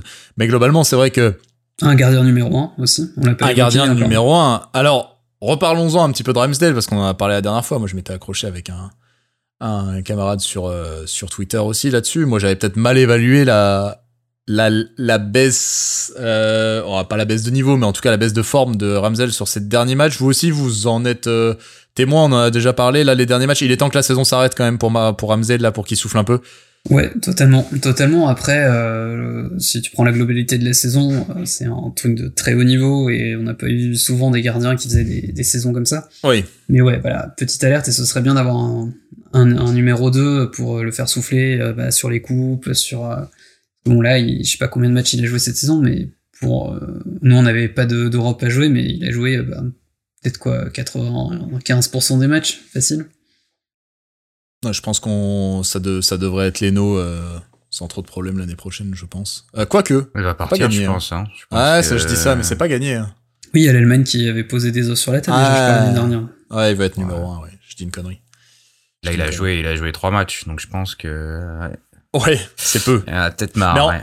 Le, le problème avec Leno, c'est qu'il y a une. C'est pas tant son niveau ou son implication que euh, son style de jeu, en fait. Il y a une. euh, il y a- Leno est, pour le moment, et de ce qu'on a pu en voir, euh, incapable de jouer comme le veut Arteta, de jouer au pied, de relancer autant, de. Et ça, Alors, il- malheureusement, il est ça pas. extrêmement bon sur sa ligne, mais par contre, Oui. euh, mais par contre, ouais, sur le jeu au pied et euh, le jeu aérien, euh, c'est pas ça quoi. Donc euh, c'est bien pour des, c'est bien pour des championnats peut-être un peu plus joueurs et moins physiques. Ouais. Mais pour la première ligue, ça me paraît un peu limité quand même. Et même si on a grincé des dents, moi le premier sur les derniers matchs, sur les relances ratées de Ramsdale, il y en a eu quelques-unes quand même. Hein. Ah, il, moi, trouve des, je- il trouve des belles touches, hein, très clairement. Oh, oh, ouais, ou même euh, quand il tente de trouver les joueurs au milieu et que ça tombe sur un adversaire. Mais je crois, en me posant la question, en mettant face à mon miroir et en me posant la question, je crois que je préfère ça à un gardien qui fait une passe latérale à son défenseur central sur la ligne de corner et on va, on, va- on va venir manger la pression sur notre ligne de but. Quoi. Ouais, ou quand Je- on voit un je crois gros que je préfère ça. Ou quand on voit un gros cachou devant sans regarder. Oui, voilà. ouais. Ouais, parce Je- que autant on comprend pas euh, pourquoi il balance euh, sur euh, Saka, mais il arrive à atteindre Saka. Il y a une Oui. certaine Oui. précision, euh, au moins ça part pas, euh, enfin, où ça partait euh, sur la fin de saison un peu plus compliqué, mais globalement Oui. il a une bonne précision. euh. Il y a quand même 80 ou 85% de ces longs, ces longs coups de Mm. pied où il touche, quoi. Puis le, le, Donc, euh, le, le shift euh, de jouer tous les les 6 mètres courts a un peu voilà ça a eu un, il y a eu un shift à un moment où il y a eu beaucoup plus de, de 6 mètres longs euh, aussi un Ouais. ouais, ouais, il y a des, il y a Euh, des choses où sur les consignes on se pose des questions quand même. Ouais, peut-être pour être moins prévisible et moins, euh, moins risqué Ouais. de se mettre en danger euh, dans, dans nos 30 mètres, quoi. Hmm. Ouais, en tout cas, euh, globalement, quand même, ce mercato que euh, tout le monde voyait comme un peu cheap avec des mecs qu'on ne connaissait pas, euh, bah voilà, euh, c'est révélé quand même euh, particulièrement efficace. Ça pose aussi la question de savoir dans quel état est le recrutement d'Arsenal. On sait qu'il y a eu euh, énormément de, euh, bah globalement le club a quasiment licencié tous, ses- enfin s'est séparé en tout cas de de tout son réseau de scouting pour le remplacer plutôt par euh, voilà des agents par lesquels on passait, du réseautage, etc. Là, je crois qu'on est un peu dans un entre-deux. On a repris, on a souscrit, je crois, on externalise en fait, je crois, maintenant le les recruteurs. et globalement, j'ai l'impression qu'on passe beaucoup, soit par des gens qu'Arteta connaît, soit par les gens que Edu connaît, quoi. Hmm. J'ai l'impression que ça reste Ouais. quand même du réseau et de la connaissance. Il y a Euh, beaucoup de, ouais, beaucoup de, il y a eu beaucoup, on est passé de tout à rien, en gros, en Ouais, l'espace ouais. de plusieurs années où avant les agents, euh, c'était, la porte était verrouillée. Après, c'était, tous les agents étaient les bienvenus. Puis Après, c'était après, euh, c'était, et puis t'as, t'as eu une espèce d'entre-deux. Et là, c'est l'année dernière, euh, il y a pas, je crois qu'il y a pas vraiment de lien avéré entre des agents euh, qui traîneraient. Enfin, tout est toujours un peu compliqué dans ce monde horrible qu'est le Ouais. football, mais euh, c'est plus aussi clair dans le Mm. dans la période David Louis Willian. euh, là, c'était euh, Bah, si c'était aussi clair, on aurait peut-être fait avoir euh, il y a un an, je crois. Un an, là- ou, un an ou deux. Là, ce qu'on voit en ce moment beaucoup sur euh, sur euh, quand les deals se font, etc. Les échos de la presse, c'est beaucoup euh, euh, Arteta le voulait, il le connaissait, il allait le chercher. euh, c'est un contact d'Edu, c'est Edu qui l'a convaincu de venir, etc. Globalement, c'est vraiment les deux qui font le qui font Arsenal en ce moment hein, et qui font euh, la- le recrutement à Arsenal en ce moment. C'est vraiment eux qui ont l'air de gérer l'essentiel des contacts. Quoi. Et ça tombe bien, on a besoin de ces deux pour Oui, amener Gabriel Jesus. Parce Voilà. que euh, parce que au final, non, mais au final c'est les deux. L'autre euh, Edu le connaît parce que de son rôle de DTN à la sélection et Arteta Ah bah oui, le il est connaît parce brésilien, qu'il était il était euh, donc là si il y a une fois où les deux doivent euh, doivent s'unir pour euh, pour faire marcher le réseau, euh, c'est là quoi. Ah, s'ils peuvent ramener Zinchenko en plus. Euh, et Gundogan éventuellement. Ouais, grave. Ils veulent pas aussi, c'est génie. Ne gâchez pas encore la partie mercato, on y viendra, euh, messieurs. Euh, on le disait donc des recrues euh, qui ont fait le taf, qui ont convaincu, même plus que convaincu. Des jeunes qui évidemment ont, on l'a dit plein de fois cette saison, mais on va encore rechanter leur louange. Mais bon voilà, on a vraiment un avenir en or avec Smith Rowe, Saka, Martinelli, Odegaard. Euh, on a là devant, euh, je mets pas Nketia dans ce lot-là pour le moment, vous m'en voudrez pas. Euh, bah, il y, en, y en a un qui s'est fait, euh, il y en a un qui s'est fait euh, ramener, enfin qui s'est fait têche de son prêt à Leeds au bout de six mois avec Marcelo Bielsa, et puis il y en a trois qui sur lesquels le, tout le championnat lorgne quoi. Donc oui, il y a une petite différence quand même entre les deux. Ouais ouais voilà, je le mets pas encore là-dedans. Je souhaite, je souhaite, je souhaite qu'on puisse le mettre dans ce dans ce lot-là à un moment. Mais c'est c'est notre petite pommade à chaque match globalement. C'est c'est vraiment notre petit ces, ces garçons là, c'est vraiment notre notre mm. petit bonbon sucré même dans les matchs où on est nul quoi. Oui, parce que t'en as toujours un des trois euh, qui peut se mettre en avant. Enfin, à la fin de saison, globalement, euh, Smith Rowe et Saka avaient absolument plus rien dans les chaussettes. Ouais, ouais, Smith Rowe, il jouait plus d'ailleurs. Il, jouait plus du tout. Saka, il avançait plus. Donc ouais, mais euh, voilà, et du coup, ça comprend un peu de vase communicant. Du coup, c'était Martinelli qui, qui faisait deux, trois dingueries. Donc ouais, franchement, on a eu, on a eu quelques moments, c'est des, petites mâchoires décrochées, des petits, euh, des petites actions où on s'est dit, waouh, comment ça, voilà, on retrouve du jeu, on est, on est ravi de les voir jouer. Enfin, ça, ça change quand même pas mal euh, quand on a commencé cette émission où euh, on allait voir les matchs en se bouchant le nez, en espérant que ça, on n'allait pas trop souffrir. Et d'ailleurs, illustration de tout ça, c'est que Saka est nommé. eh oui pour euh, parmi les, les enfin dans le truc des meilleurs joueurs du championnat. Bon, il gagnera pas. Tout à fait. Mais euh, c'est une première depuis Alexis Sanchez. Il y a 5 euh, peut-être ans. Peut-être il gagnera meilleur jeune joueur de la saison. Ouais, ouais, là il y a moyen. Il y a lui et Ramsdale sur les jeunes joueurs, je crois. J'ai pas vu la liste des jeunes. Non. Ouais, sur les PFA Youth, Youth Players, je crois qu'il y a Ramsdale et Ramsdale et Saka. Et en effet, c'est vrai que c'est c'est symptomatique et le nombre de fois où sur notre notre discussion commune, on s'est dit Qu'est-ce qu'il est fort, Saka, quand même? Qu'est-ce qu'il est fort? Il est fort quand même. ce, ce môme, il est fort, quoi. Alors oui, c'est sûr, pour le moment, il, peut pas être à 4000% euh, toute la saison, d'autant que, soulignons-le encore une fois, il s'est fait chasser comme un sale euh, par tous les besogneux de Première Ligue, et même pas les besogneux d'ailleurs. Euh, il a pris des coups dans tous les sens, mais, mais quel gamin, quoi. Franchement, quel gamin incroyable. Euh, c'est un plaisir de le voir jouer, c'est un plaisir de le voir tout court parce que genre euh, il rayonne quoi et euh, et il s'est amélioré de ouf. Je veux dire, il a avant c'était un gamin qui était capable de, de qui était très explosif, voilà exactement. Là maintenant, je veux dire, une fois qu'il a la balle au pied, c'est danger quoi. C'est comme dirait l'arqué, c'est attention danger. Il y a danger, il y a danger. Et je me demande du coup, enfin, le truc qu'on espère tous, je pense, c'est euh, que Martinelli vive la même, même évolution et, euh, et, arrive un peu à, à épurer son jeu. Parce voilà, Martinelli, c'est un autre problème, exactement. Quand, quand, il, quand il veut se, quand il veut se sagouin, ça, ça fait mal. Hein. Je, je, je, sais plus quel match. Euh, c'est un running gag en fait toutes les attaques passaient par lui parce qu'il il détruisait systématiquement son, son arrière latéral. Ah bah c'est contre euh, contre Trent Alexander-Arnold où il a où il l'a complètement tordu. Euh, on finit par perdre et et, et il par perdre après avoir loupé un but tout fait. Euh. mais oui, globalement, Alexander Arnold, je pense, il, il s'en rappelle encore. Ah oui, il l'a complètement tordu. Il l'a complètement tordu. Mais oui, lui, c'est pour le coup, je, je, te donne tout à fait raison. C'est un autre problème, c'est que Martinelli, on voit déjà euh, il a, enfin voilà, il a, une vitesse qui est incroyable. De temps en temps, il a une technicité qui est extrêmement surprenante. Il est pas du tout mauvais dans l'engagement, dans la physicalité, de la tête, etc. Euh, lui, voilà, c'est plus, euh, t'as l'impression qu'il est tellement tout le temps à 1000% qu'il n'arrive pas à, se concentrer sur chaque ballon, sur chaque occasion, sur chaque action. Euh, Et c'est un peu le symptôme, euh, pas du poulet sans tête, mais un peu, un peu pareil, tu vois. C'est tout le temps à 2000% comme ça, euh, électrique, quoi. Ouais, puis... En espérant qu'il évolue plus vers Alexis Sanchez que vers Alex Oxlade-Chamberlain, quoi.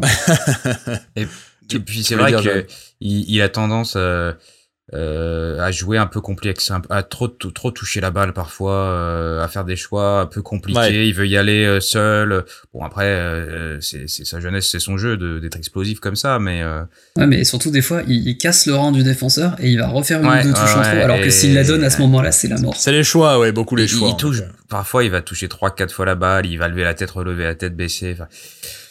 Il y a, il y a, il y a encore des axes de progression, heureusement. Hein, sinon, on serait en, en Ligue des Champions. voilà, mais en tout cas. Et on aurait fini sur le podium, je pense. Ouais. En tout cas, ces, ces gamins-là, ils nous ont, ils nous ont vraiment, vraiment fait kiffer. Euh, on l'a dit, les, les, les recrues aussi euh, nous ont fait kiffer. Moi, je garde une place dans mon cœur pour Tomiyasu, même si, euh, même s'il a connu une deuxième partie de saison euh, plus difficile. Dans le jeu, ça s'est senti. On a encore une fois cette année, je crois que c'est la deuxième fois, mais on a encore un but qui est nommé au, but, au, au concours du but de l'année euh, qui est un but collectif qui est fini par la casette. Ça encore, là encore, ça traduit une, euh, une bonification du jeu. On joue enfin comme Arteta voudrait nous voir jouer, même si on l'a dit un peu plus tôt, il y a des fois où le moteur s'éteint complètement et où on ne trouve pas ce truc-là. C'est pas encore, euh, c'est pas encore systématique. C'est un peu ça le problème. C'est qu'on joue pas comme ça tout le temps en fait. Mais il y a ce, cette construction qu'on connaît, euh, gardien, latéraux, latéraux qui repiquent sur l'intérieur, clac clac. On sait que quand ça s'enclenche, ça va être dangereux. On sait que quand ça s'enclenche, ça va faire mal et on va au moins arriver au but ou pas loin, etc. Mmh. Euh, ouais. Ça, c'est quand même aussi une satisfaction de pouvoir revoir Arsenal dans l'ADN d'Arsenal, quoi. Bah, on joue, on joue, ouais, on joue pas tout le temps comme ça parce que euh, bah on peut pas et que les équipes ouais. le savent très bien. C'est que à partir du moment où t'as un peu d'espace, la vitesse d'Arsenal pour aller de l'avant là c'est c'est ouais, c'est tueur ouais. là là c'est tueur. Les transitions c'est vraiment le je pense l'aspect l'aspect le plus intéressant cette saison euh, les transitions offensives sont ont souvent été très réussies mais euh, encore une fois ça marche pas tout le temps et, euh, ouais, et quand, et là, quand les c'est là que Partey a terriblement manqué en fin de saison en fait parce que lui justement il arrive parfois à casser le premier rideau de pressing et là du coup euh, à, donner, à offrir un petit boulevard aux trois de devant quand t'as que quelques secondes parce que euh, contre une équipe qui fait que de défendre qui est très basse et t'as quelques secondes parce que t'as une petite brèche et que soit tu rates ta passe soit t'es trop long et bah ouais. voilà c'est là qu'il apportait beaucoup ouais.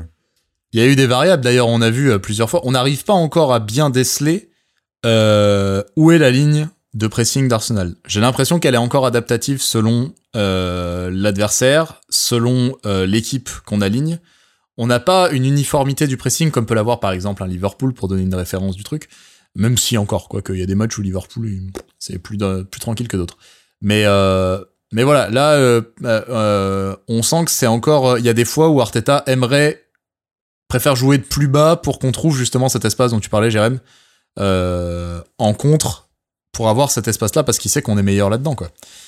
c'est comme ça qu'on a marqué. En fait, les, les buts Arteta, je pense qu'on en retrouve depuis le moment où il est arrivé les plus beaux buts d'Arsenal, ils se ressemblent tous, je pense. Je pense vraiment qu'ils se ressemblent tous. Et ils, ils, partent tous de la même façon, ils se finissent tous de la même façon. Pensez au but, euh, c'était quoi? C'était en, en, finale de FA Cup, euh, le but de d'Obama là. Euh, c'est oui, ce modèle-là. Oui, ouais. oui t'en as eu quelques-uns de Smith Rowe en début de saison, et euh, t'en as un, notamment, je crois, contre Leicester, à l'aller. Ouais.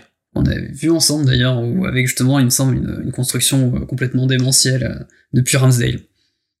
Et puis c'était intéressant aussi ce quand le duo euh, qui était presque un trio partait, euh, Chaka a fonctionné. En fait, on a vu un c'est Partey qui joue plus bas que et Chaka joue plus haut. C'était ça le, le, le ouais. truc aussi. Et Odegaard était une espèce ouais. de 10 et demi, si on veut dire 8 et demi. Euh, voilà, c'était presque un 4-3-3, mais c'était Partey qui, qui tenait le truc. Et ce qui était intéressant à voir si ça veut dire grand chose ou pas, je sais pas, mais quand Lokonga est rentré contre Everton dans le dernier match, c'est lui qui a pris cette position plus basse. Donc je sais pas mmh. ce qu'ils veulent en faire de Lokonga, s'ils veulent plutôt un rôle de 8 ou plutôt une espèce de 6 euh, un peu plus haut.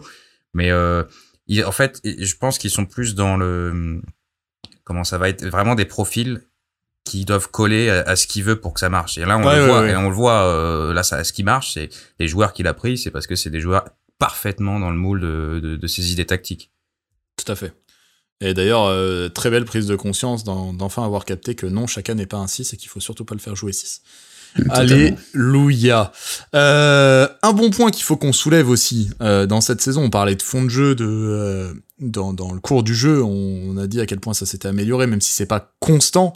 un autre point sur lequel on s'est grandement amélioré, c'est les coups de pied arrêtés.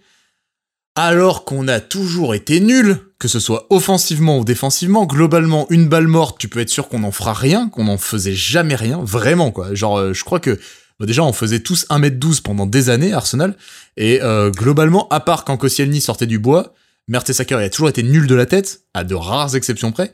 Euh, globalement, les coups de pied arrêtés, tu pouvais être sûr qu'on n'en ferait rien. Surtout quand c'était Walcott qui les tirait. Ah non, bon alors là, oui, non, alors là, voilà. Non, Pardon, je crois que j'ai réveillé ton ulcère. Je suis désolé. Il y, a- y a Cédric qui l'a remplacé. hein, ça- Ouais, ouais, vrai. ouais. oui, mais il a, ça va le pied, non, de Cédric? C'est pas le pire. Euh, c'est pas le meilleur.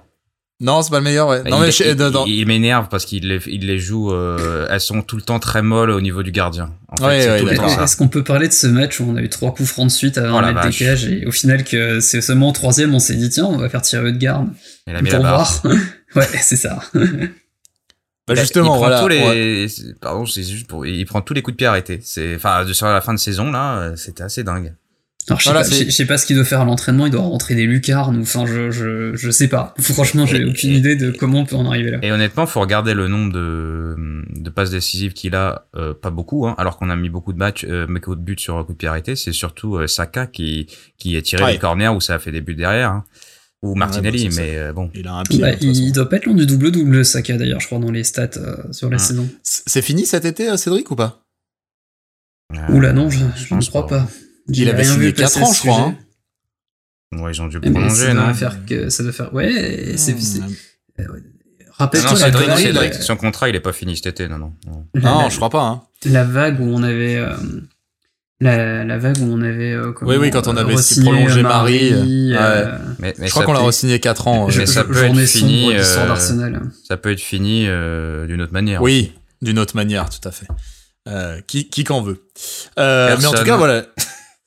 Coup de pied arrêté. Je me demande si on, on est l'équipe qui a le plus marqué sur corner, je crois, de la saison. Si je dis pas trop de conneries, je crois que j'ai vu passer cette stat-là euh, chez Orbigno euh, sur Twitter il y a quelques jours. Ça me surprendrait Euh, pas, Il effectivement. me semble. Euh, sur corner, on a été particulièrement bon et on a vu des combinaisons incroyables. Euh, des trucs euh, genre bah bah bah à l'entrée de la surface. Bah, bah, c'est Everton, quoi là. contre Everton là? Ouais. Bah, le but c'est Cédric justement. Voilà. Parce qu'il Ah oui, a, une- bah, il, il a en une passe, il a une passe en retrait magnifique. Je crois Ouais, il a une Et donc, combinaison, un corner à deux. Bah, et pour il une fois qu'il le prend pas. à fond. Bah, et contre Everton, par contre, il y a les 3, trois buts sur 5 qui, c'est sur corner. hein. C'est ça. Ouais, mais oui, non mais voilà. Et Gabriel qui est un, un des, une des grandes menaces euh, sur corner. ah bah c'est une tour. En même temps, je pense qu'il doit, il doit Ouais. pas être euh, évident pour nos marquages, le garçon. Et, euh, et même défensivement, euh, putain, on a... rappelez-vous, rappelez-vous, c'était il y a peu le grand débat sur est-ce qu'on défend en zone ou est-ce qu'on défend euh, ou est-ce qu'on défend sur l'homme? Où on était allé demander à Wenger. Alors, vous prenez des pions, mais parce que vous défendez en zone et vos gonzes ils comprennent pas la défense en zone. Yes, but uh, it's very difficult, you know, euh, machin truc. On était là à se demander, attends, mais putain, on est des pitres, on n'arrête pas. de- on- Il y a des mecs qui se baladent dans la surface, personne bouge et tout. Ça, c'est quand même un truc aussi qu'on a gommé, quoi. Ça y est, c'est fini. C'est. Deux- je dis pas qu'on pas de but, mais. Deux buts encaissés en 38 matchs, c'est vraiment pas Ouais. beaucoup. Et C'est peu. c'est con parce que ça arrive contre Leeds à la 35e euh, ou un truc comme ça, 35 ou 36e journée où on Ouais, prend puis le on, premier. en, quoi. on en reprend pas un contre Tottenham ou Newcastle. Ouais, je sais si, plus. si, ouais, ouais, ouais. Un niveau de relâchement. On va dire un petit moment de, de Oui, relâchement. il y a un des deux matchs où on était 10 aussi, donc euh, ça Oui. pas aidé. aussi. En tout cas, voilà, c'est aussi un autre bon point. Il y a des fondamentaux qui sont remis en ordre. Il y avait eu d'abord ce grand chantier défensif qu'Arteta a mis en place. On le dit, là, il est peut-être un peu.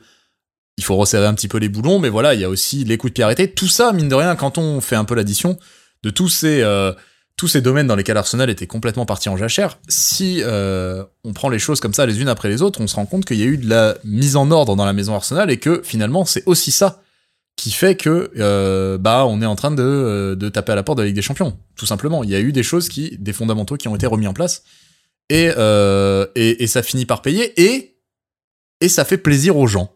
Ça fait plaisir aux gens. On l'a vu là depuis quelques semaines et je pense que le club a pas mal communiqué dessus. En tout cas, la presse anglaise autour de euh, du club a beaucoup communiqué dessus.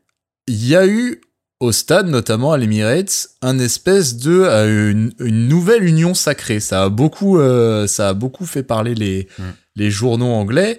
Il y a eu notamment un rajeunissement. C'est passé notamment par un gros rajeunissement de la fanbase et des gens et des supporters présents euh, au stade. Et visiblement, il y a une ambiance nouvelle qui est en train de se créer autour d'Arsenal, autour de cette équipe, elle aussi plus jeune, et euh, qui mettrait un peu au rebut le grand, la grande époque des dissensions.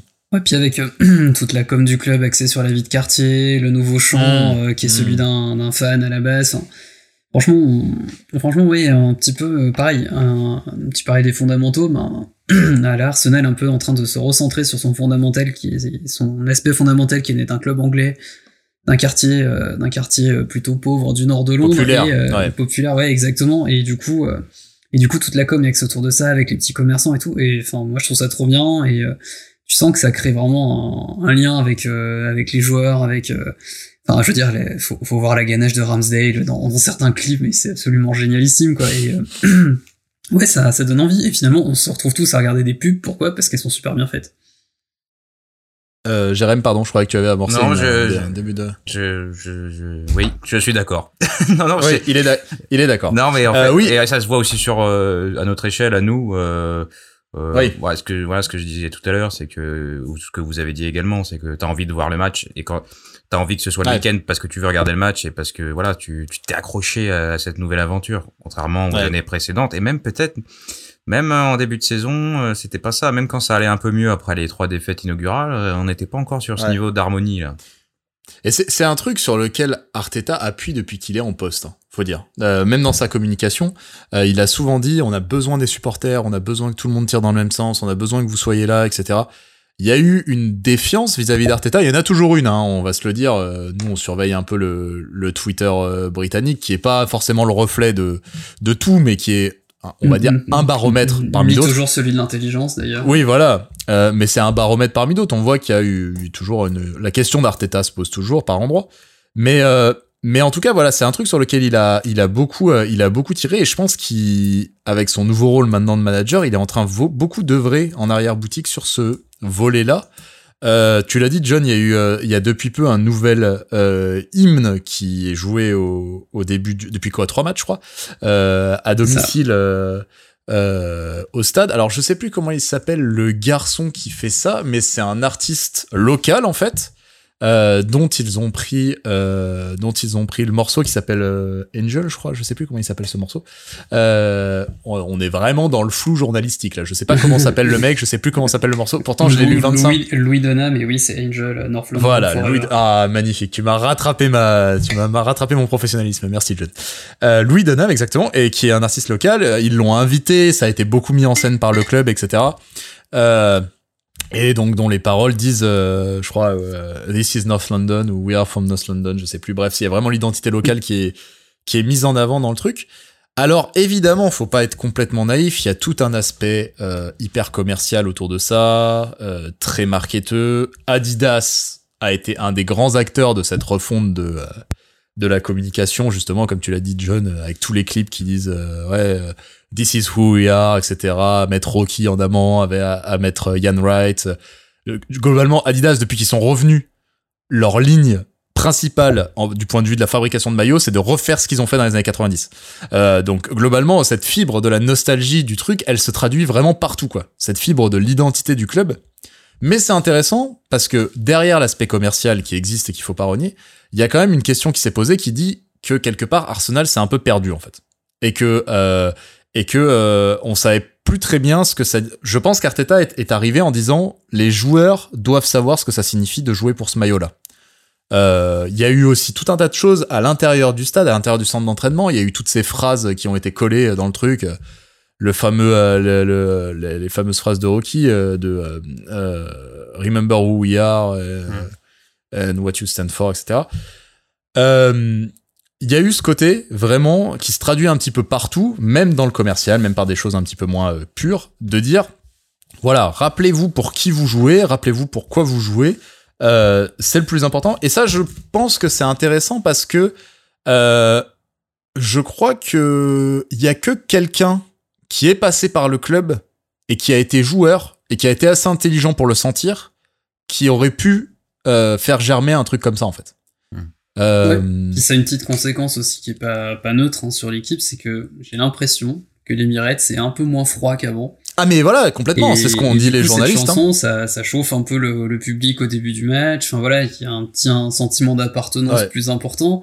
Et ouais, euh, j'ai de moins en moins l'impression de jouer dans une bibliothèque. Et je pense que même par rapport aux joueurs, enfin bref, y a, ça peut créer euh, toute une dynamique euh, positive, quoi. Et, et tout ça arrive peu- au moment où les résultats euh, suivent. Cette, euh, Voilà, cette non, mais bien sûr. fraîcheur. Et je pense Bien que sûr. sans, par contre, ça fait un bide. Oui, la saison dernière, ça aurait absolument Ouais. pas marché. Hein, est-ce qu'il l'aurait je pense que ça- Je pense pas qu'il aurait, je sais pas s'il l'aurait tenté. Je sais pas. Mais je pense que ça participe d'une même dynamique, si tu veux. Ouais, ouais, Ça ouais. s'entraîne, en fait. Les résultats vont avec l'implication des gens, et l'implication des gens vont avec les résultats, et ainsi de suite. Je pense que c'est, c'est, c'est pour ça qu'Arteta a tant insisté là-dessus au début. Il savait que l'un n'irait pas sans l'autre, et que l'autre n'irait pas sans l'un. Tu vois ce que je veux dire? Euh, les fans, on les aura si on joue bien et si on gagne. Et euh, on jouera bien et si on et on gagnera si eux sont avec nous, tu vois. Ouais. C'est un peu, c'est, vraiment cette idée-là. Euh, et, et ça, c'est assez intéressant. Et en effet, ce que disait John, euh, euh, bon nombre de journalistes britanniques ont dit il y a un truc qui est en train de se passer au stade. Alors attention, on n'est pas non plus en train de. Non, Voilà, c'est pas, pas le. C'est pas Stoke, c'est Palace, pas quoi. Crystal Palace, machin. Mais euh, mais il est en train de se passer certaines choses. Il y a des euh, nouvelles sections qui se forment. Euh, à l'Emirates, euh, je sais plus notamment une qui, est derrière les buts de Ramsdale, Oui, des jeunes qui, Ouais, qui sont chantent des du jeunes. début à la fin du match. Voilà. Et ils sont, qui sont incroyables. ah ouais, ils, ils vont à fond apparemment, ouais. Ouais, et les- j'ai autant de dire que Ramsdale, euh, clairement, ça va pas être le dernier pour les chauffer en cours de match, euh, quand il y a besoin et tout. Euh, Ça doit être assez sympa, je pense, euh, à vivre le match de ce côté-là.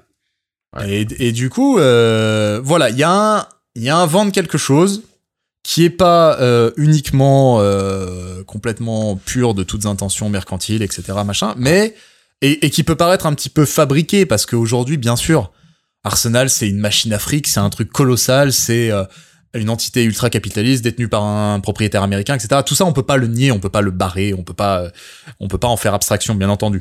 Mais avant tout, avant tout, c'est un club de foot avec son ancrage local, avec euh, ses valeurs, avec avant que ça devienne la super machine, il y avait quelque chose d'autre en dessous, et je crois que ce qu'Arteta essaye de, de mettre en place, c'est de faire valoir ça.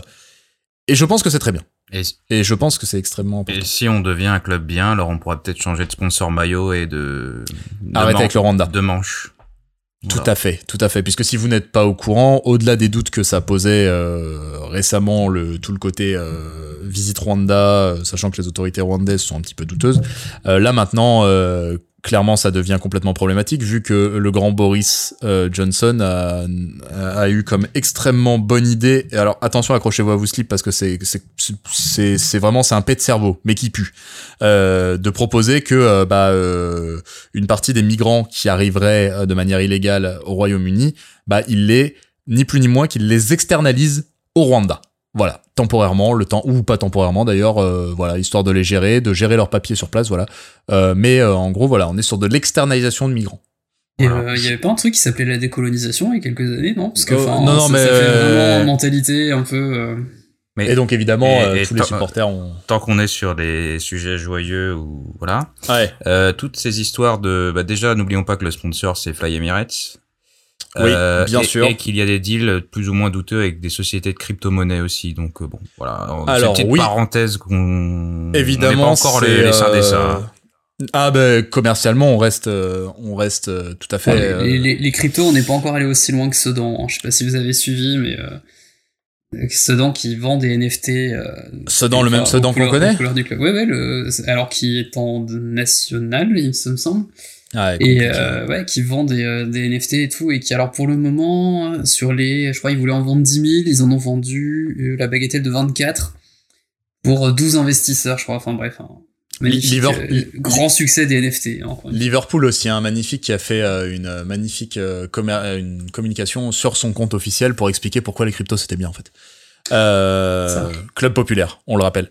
Pourquoi les Euh, Super League c'est bien aussi, ça, ça me rappelle quelque chose. Ah, euh, non, tout à fait. Nous, le partenariat, c'est avec euh, Socios, c'est ça? Je crois que c'est Ouais, ça. Le- donc, qui est ni plus ni moins qu'un qu'un vendeur de, de tokens, donc de NFT, pour faire croire que tu as une implication dans le dans le dans les décisions de, de ton club. Voilà. Alors si, si, si on peut donner un petit conseil à nos auditeurs, surtout, surtout, surtout, surtout, n'y allez jamais.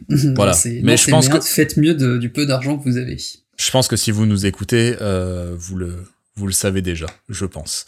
Euh, voilà, on referme la parenthèse, mais en tout cas, voilà, c'était c'était intéressant de de voir ça. Il y a tout un tas de sujets euh, autour euh, du club qui sont qui sont très intéressants à analyser parce que ça traduit aussi ce qui se passe à l'intérieur Et, et, et c'est vraiment chouette de voir ça. On va se projeter un petit peu vers l'avenir maintenant dans les quelques minutes qui, qui nous restent. Il y a évidemment un gros rendez-vous qui se profile, c'est le mercato. Il va y avoir des questions essentielles euh, qui vont se poser. Euh, visiblement, de ce qu'on en sait pour le moment, euh, les profils qui sont recherchés, messieurs, c'est d'abord le grand attaquant, et iné- inévitablement, puisqu'on l'a dit, la casette, selon toute vraisemblance, va partir. Nketia, même s'il prolonge, ça reste Eddie Nketia, et donc il y a grand attaquant qui doit venir. Il y a donc la question du latéral polyvalent, gauche-droite, euh, qui est capable aussi de, de faire la rustine euh, au centre. Bref, en gros, on cherche un Tomiyasu en un, un peu le même genre, quoi. Euh, et vraisemblablement, il est question aussi d'un milieu polyvalent parce que euh, bon, voilà, on sent bien que Chaka partait, ça tiendra pas toute la saison, tous les matchs, d'autant qu'on sait pas ce que va ce que va être la- l'avenir de Chaka.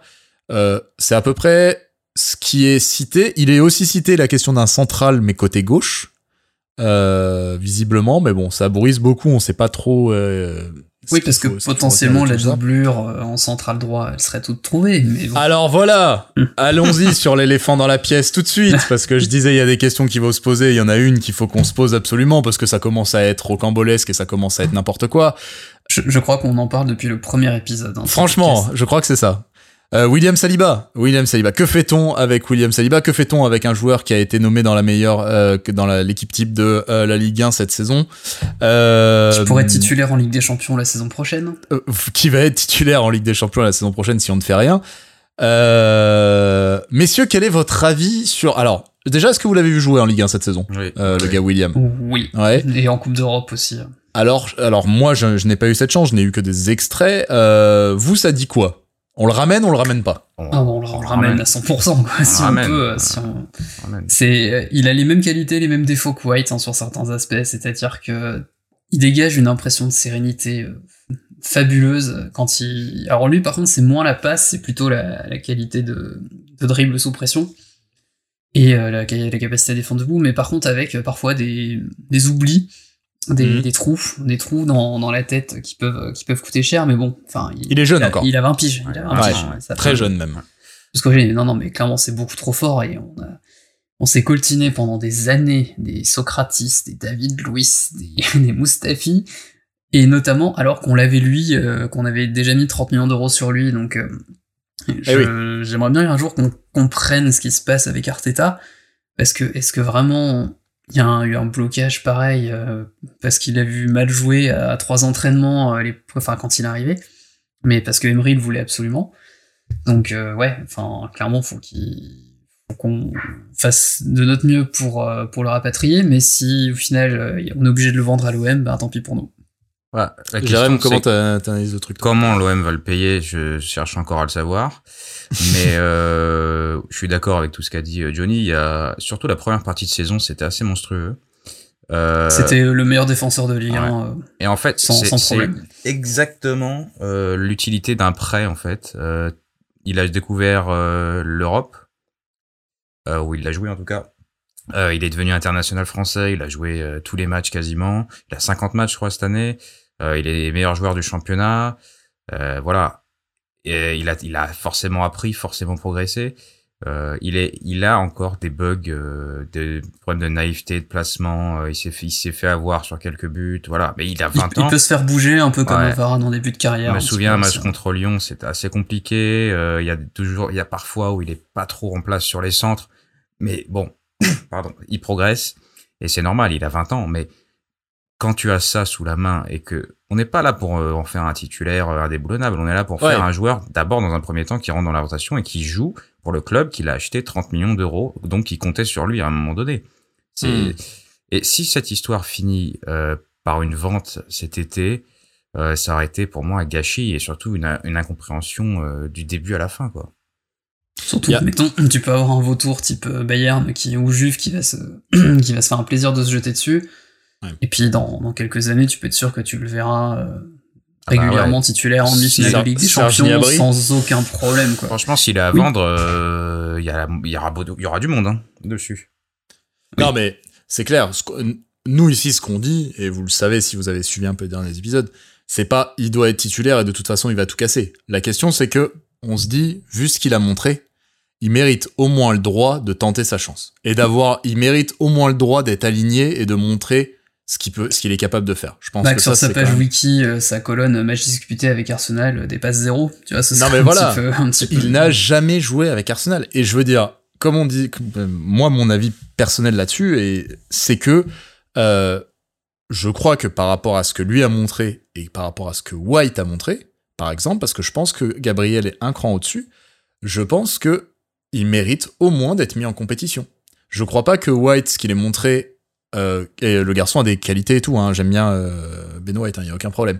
Mais par contre, dans un style assez similaire, avec des qualités assez similaires, enfin, en gros, la percussion, l'audace dans la relance, etc., etc., euh, bah, je pense que Saliba a, a droit à sa chance, quoi. Puis- A droit de venir chatouiller et de dire, bah, peut-être moi, la hiérarchie, euh, Ouais. voilà, une saine émulation, comme on dit. Puis, puis absolument. c'est important d'avoir de la concurrence. Est-ce que dernière Bien sûr, on- voilà. En plus, on a on a souligné qu'une certaine baisse euh, d'attention de, de- de tout ça au niveau des défenseurs sur la fin de saison là. S'ils ont Saliba derrière qui pousse et qui ah bah les gars vous déconnez euh, Bah oui. une fois deux bah je vais prendre votre place et puis après ça se trouve moi je vais faire des bons matchs et vous vous allez devoir euh, les on va inverser les rôles. Raquer. C'est ça. Ah, voilà, bien sûr. Mais après Le- Ouais, c'est ça, c'est le premier qui soit se pète, soit en fait un mauvais match entre les deux centraux, bah, Bah ouais. Saliba sera Elle est- dessus. Et les grandes équipes, c'est comme ça, en fait. ah ouais. Là, en fait, t'es pas censé avoir juste holding derrière toi, parce que sinon, ouais, tu t'endors, ouais, c'est clair. Après clairement. soulignons le, la positivité des dernières euh, déclats de d'Arteta. hein. Oui. Ça J'espérais que tu le fasses. ça a l'air euh, je voilà je, Alors- je touche du bois mais euh, voilà ça a l'air Bah, d'ailleurs, il ça a a l'air forcément dû cohérent jouer aussi, oui. D'ailleurs, pour revenir là-dessus, remettons euh, certaines choses. Globalement, le dernier prêt, celui qui consiste à le prêter à l'OM pour qu'il fasse une saison complète, qui, dé- qui joue en Europe et qui revienne avec l'expérience. Nous, on dit, ok, cohérent. Mhm. Le Cohérent. mec à Vatan, ok, cohérent. Ce qui ne va pas, c'est tout l'avant, en fait. Ce qui ne va pas, c'est qu'il a été maintenu dans le noir pendant des siècles, qu'il n'y a aucune communication, encore cette année. Je veux dire, là, à la fin de la saison, je veux dire, on aurait dû faire notre choix depuis, genre, février ou mars. Il devrait être au courant de ce qu'il attend depuis février ou mars, en fait. C'est pas Bien les sûr. deux derniers mois qui vont décider de quoi que ce soit. C'est anormal que la presse rapporte que, euh, fin mai, William Saliba n'a pas été mis au courant de quoi que ce soit des plans qui vont le concerner pour la suite, pour, sa, pour la suite Arsenal. C'est anormal. Et ça, c'est le problème depuis le début. Et ça, ça a été un problème. Il a été gardé. L'autre problème, c'est qu'il a été gardé au club euh, par euh, deux fois six mois, je crois, pendant lesquels il n'a même pas joué. Euh, et il y a un moment, faut arrêter d'être hypocrite, quoi. Si on le prête pas en première ligue, il peut pas être prêt pour la première ligue. Il y a eu des trucs comme ça qui étaient complètement aberrants. Il y a eu des trucs comme ça qui étaient complètement aberrants. Alors là, Mhm. que Arteta fasse sa sortie en disant Ouais, mais moi, chat perché, les gars, là, il a fait son prêt, il a montré ce qu'il valait, il est compétent, là, moi, je suis chaud pour le reprendre. Oui, d'accord, fais pas genre, tu n'y es pour rien. En fait, le problème, c'était avant. C'était la façon dont ça a été géré avant. Là, il y a cohérence. Même là, il aurait pu être euh, cash en disant bah, je compte sur lui la saison prochaine. Voilà, c'est ça. Juste Et là, il le dit à Il demi a- il- je crois qu'il dit il doit revenir mais dans le sens Il doit euh, la- revenir. La, version anglaise qui veut dire euh, Oui, euh, c'est mal traduit. euh, il- il must. mais en plus c'est en espagnol donc l'idée c'est De toute façon, il va revenir, il faut qu'il revienne quoi on compte Voilà, sur- enfin, ouais. c'est bon vous voyez l'idée mais c'est pas euh, je, je Ouais, leur ouais. donne je leur intime de revenir quoi. Ouais, ouais, ouais. Non, non, mais voilà, c'est concrètement euh, euh, là quand on vient nous dire ouais mais les gars c'est co- c'est cohérent là il fait un prêt à l'OM et tout machin on n'en attendait rien. Non mais là là là n'est pas la question c'est pas sur la dernière année. Mais on peut se dire c'est un énième prêt il a déjà été bon l'année dernière il a déjà été bon à Sainté euh, il y a deux il y a eu deux fois six mois où il était au club et vous en avez rien fait il y a un moment vous pouvez pas lui demander la lune à ce garçon alors que vous le maintenez dans le noir sur son rôle sur les attentes que vous avez sur lui que vous le baladez de Carib dans Silla, que vous annulez un prêt à la dernière minute, que vous l'envoyez, que vous lui demandez d'être prêt pour la première ligue, mais en le prêtant en Ligue 1. Bref, ça a été une banane toute cette histoire. Euh, comme vous avez dit, j'espère que vraiment, vraiment, vraiment, ça va se traduire au moins par. Euh, on l'a On en est quand recruté. même on à hein, depuis que depuis Voilà, hein. c'est n'importe quoi, c'est n'importe quoi. Stop, faut mettre fin à ça. Il a fait une grande saison. C'est un, un excellent euh, jeune joueur. Euh, il faut le faire revenir et lui donner sa chance, comme on donne sa chance à plein d'autres jeunes joueurs dans notre équipe, quoi. Franchement, franchement, je trouve ça, euh, Mm. je trouve ça dingue. Et oui. Ah bah, tu prêches des convaincus. Hein, très Ah ouais, je sais, non mais voilà. Euh, ça c'était pour euh, la grosse question. Vous vous en doutez, il va y avoir plein d'autres cas euh, de prêts à régler. Visiblement, Torreira, euh, la, la FIO n'a pas levé l'option d'achat, ou il y a eu un problème de paperasse, ou je sais pas quoi. Euh, mais, je crois euh, qu'ils ont pas d'argent surtout. non mais littéralement, je pense qu'il doit y avoir un truc comme ça. Le problème, c'est que euh, à part les Anglais, pas une option personne n'a de l'argent. C'est ça qui va nous Ouais. qui va nous mettre un peu dans la mouise. C'est que personne n'a d'argent à part les Anglais et les superpuissances et encore. Euh, pour vendre, ça va. Déjà qu'on vend mal. Là, cet, été, Ouais. je suis pas optimiste sur les, les grandes rentrées d'argent. Ouais, bah, il va y avoir la question de Torreira, il va y avoir la question de Bellerin qui revient lui aussi et qui aimerait rester au Betis. Oui, là, clairement, Euh, lui, il a été assez cash hein, sur, euh, sur euh, sa volonté de rester là-bas. Oui, oui, et puis nous aussi, on a été assez cash sur la volonté de plus trop le voir, euh, surtout depuis qu'il porte une moustache dégueulasse. Euh, Nelson Kolasinac, Kolasinac, c'est la il est plus là, c'est terminé. Ah, c'est ok. Ah, c'est fini je- J'avais Euh, un ok, doute. hein. c'était toi il qui avais mis la- Il voilà. est payé. Il est payé pour euh, encore un de plus qu'on a Il est- payé pour oui, c'est ça, il est payé pour dégager. c'est Ouais, ça, il c'est fait fini, hein. partie de- comme Obama, du coup. euh. Il y a, il y a- il y a Maitland Niles aussi, qui là, ça peut être la valeur marchande la plus chère de tous. hein. Il n'y a pas de- d'option d'achat sur. euh, C'était juste un prêt Ouais, euh, ouais, ouais. pour euh, à la Roma Ouais, je crois que c'est juste un prêt. Et Bellerin n'est pas Euh, gardé, nous aussi, ouais. c'est- Et d'ailleurs, j'ai pas du tout suivi parce que je regarde pas du tout les séries A, mais il a joué euh, avec, Non, moi non plus. euh, avec José ou pas? Je ne, je ne sais pas du tout. Attends, Écoutez, c'était quoi le match de conférence Ligue Transfer Ouais, vas-y, Market. vas-y, pendant que je, je vérifie. Je serais curieux, par exemple, de savoir s'il a, s'il a joué la finale. Euh, il va y avoir d'autres questions aussi euh, en interne. Euh, des gens qui sont qui arrivent pas en fin de contrat spécialement, mais voilà, il va y avoir des questions qui se posent. On a dit Chaka tout à l'heure, parce que pour les facteurs qu'on a déjà évoqués, il va y avoir Pépé aussi, parce que parce que Pépé ça devient compliqué en fait. Pépé il a coûté 80 millions d'euros et Pépé en gros il est C'est un fiasco. est- C'est un fiasco. Ça, faut le dire malheureusement, c'est un échec. C'est un immense fiasco, échec. ouais, ouais. Mais combien tu vas vendre? 20 millions, c'est déjà le bout du Ah monde. oui, hein. 20, 20 20 millions et tu économises sur le salaire, quoi. 20 millions, c'est, c'est faut signer demain, à mon avis. Hein. Malheureusement. Mmh. je- Ah bah oui, franchement. hein. J'espère pour lui qu'il réussira ailleurs, mais là, il faut arrêter le, le massacre. quoi. C'est, Et c'est- gros, triste. hein, mais grosse course à l'échalote sur ce transfert-là où on allait chercher un mec euh, qui avait une grosse cote à ce moment-là. Unai vous les a. hein. Oh, Voilà, Una, il vous les a. C'était le choix de, de la direction, Pépé. euh, euh, ça a toujours été compliqué, c'est encore compliqué. Là, il est réduit à la portion congrue, il joue plus. Il a des jeunes qui ont 5, 4 ans de moins que lui devant, devant le nez. euh, c'est extrêmement compliqué. Et euh, dans la tête, je pense qu'il a jamais réussi à vraiment se relancer, quoi. Donc, euh, donc compliqué, très compliqué. Il va y avoir aussi euh, les fameuses questions de prolongation ou pas. Bah, on l'a dit, la K, voilà, c'est fini pro- très probablement. El Neni qui prolonge. Nketia, on va voir ce qui ce qu'il en est. Mhm. Euh, Ouais. Alors juste, je vous interromps, euh, j'ai les stats pour Maitland Nice qui semble avoir joué donc 8 matchs de Serie A, 3 de Conference League, Mhm. euh, un de Coupe d'Italie, et donc qui n'est pas rentré en jeu pour la finale de Ligue Europa Conférence, au contraire de Chris Smalling qui était titulaire. Voilà. C'est pas bon pour sa cote. euh, C'est pas bon pour sa cote, ça. ouais, ça Non. sent pas bon. la cote elle est à 12 millions là pour le moment. Mhm, mhm. Bon. Voilà en tout cas les enjeux qui seront ceux du mercato. Pour le moment, ça, euh, Ouais, ça commence ouais. à bruisser doucement. Il y a du boulot. Hein. Euh, ouais, il y a du, il y a du taf quand même pour allonger notamment la sauce euh, en termes d'épaisseur d'effectifs. Euh, Pour le moment, ça commence à bruisser doucement, mais euh, comme on le disait un peu en off, euh, ça part un petit peu dans tous les sens. Il va falloir un petit peu de temps avant que ça se, que ça se, que les rumeurs se, se vraiment se cristallisent autour de certaines, autour de certains noms, autour de certaines directions. Euh, c'est vrai que le côté, bon, le grand, l'attaquant principal, euh, ça a l'air d'être sûr. Et quand même, si, on a oublié de le dire, mais voilà, euh, Gabriel Jesus a l'air d'être la piste privilégiée absolue euh, d'Arsenal et d'Arteta. Euh, et globalement, nous, on serait franchement très contents. Euh, Il y a l'autre, l'attaquant de, de Naples, là, euh, le ouais. comment ça ouais. Osimhen, voilà, qui a l'air aussi d'être. Ça a l'air d'être les, deux Je suis pistes. très preneur aussi, hein, Ouais. globalement sur le papier. Il y a- Plus jeune, Il y avait je Jonathan David de Lille aussi à un moment. Que j'aime Ouais, beaucoup. bah, Lille, il y a toujours une connexion, hein, Il de y, toute a, façon. il y a hein. beaucoup de, en gros, tous les attaquants de la planète euh, en dessous 25 ans euh, sont envoyés Ils à sont toujours Arsenal. connectés à Arsenal. Et en dessous de 40 millions d'euros aussi, parce que Ouais. pas trop épais.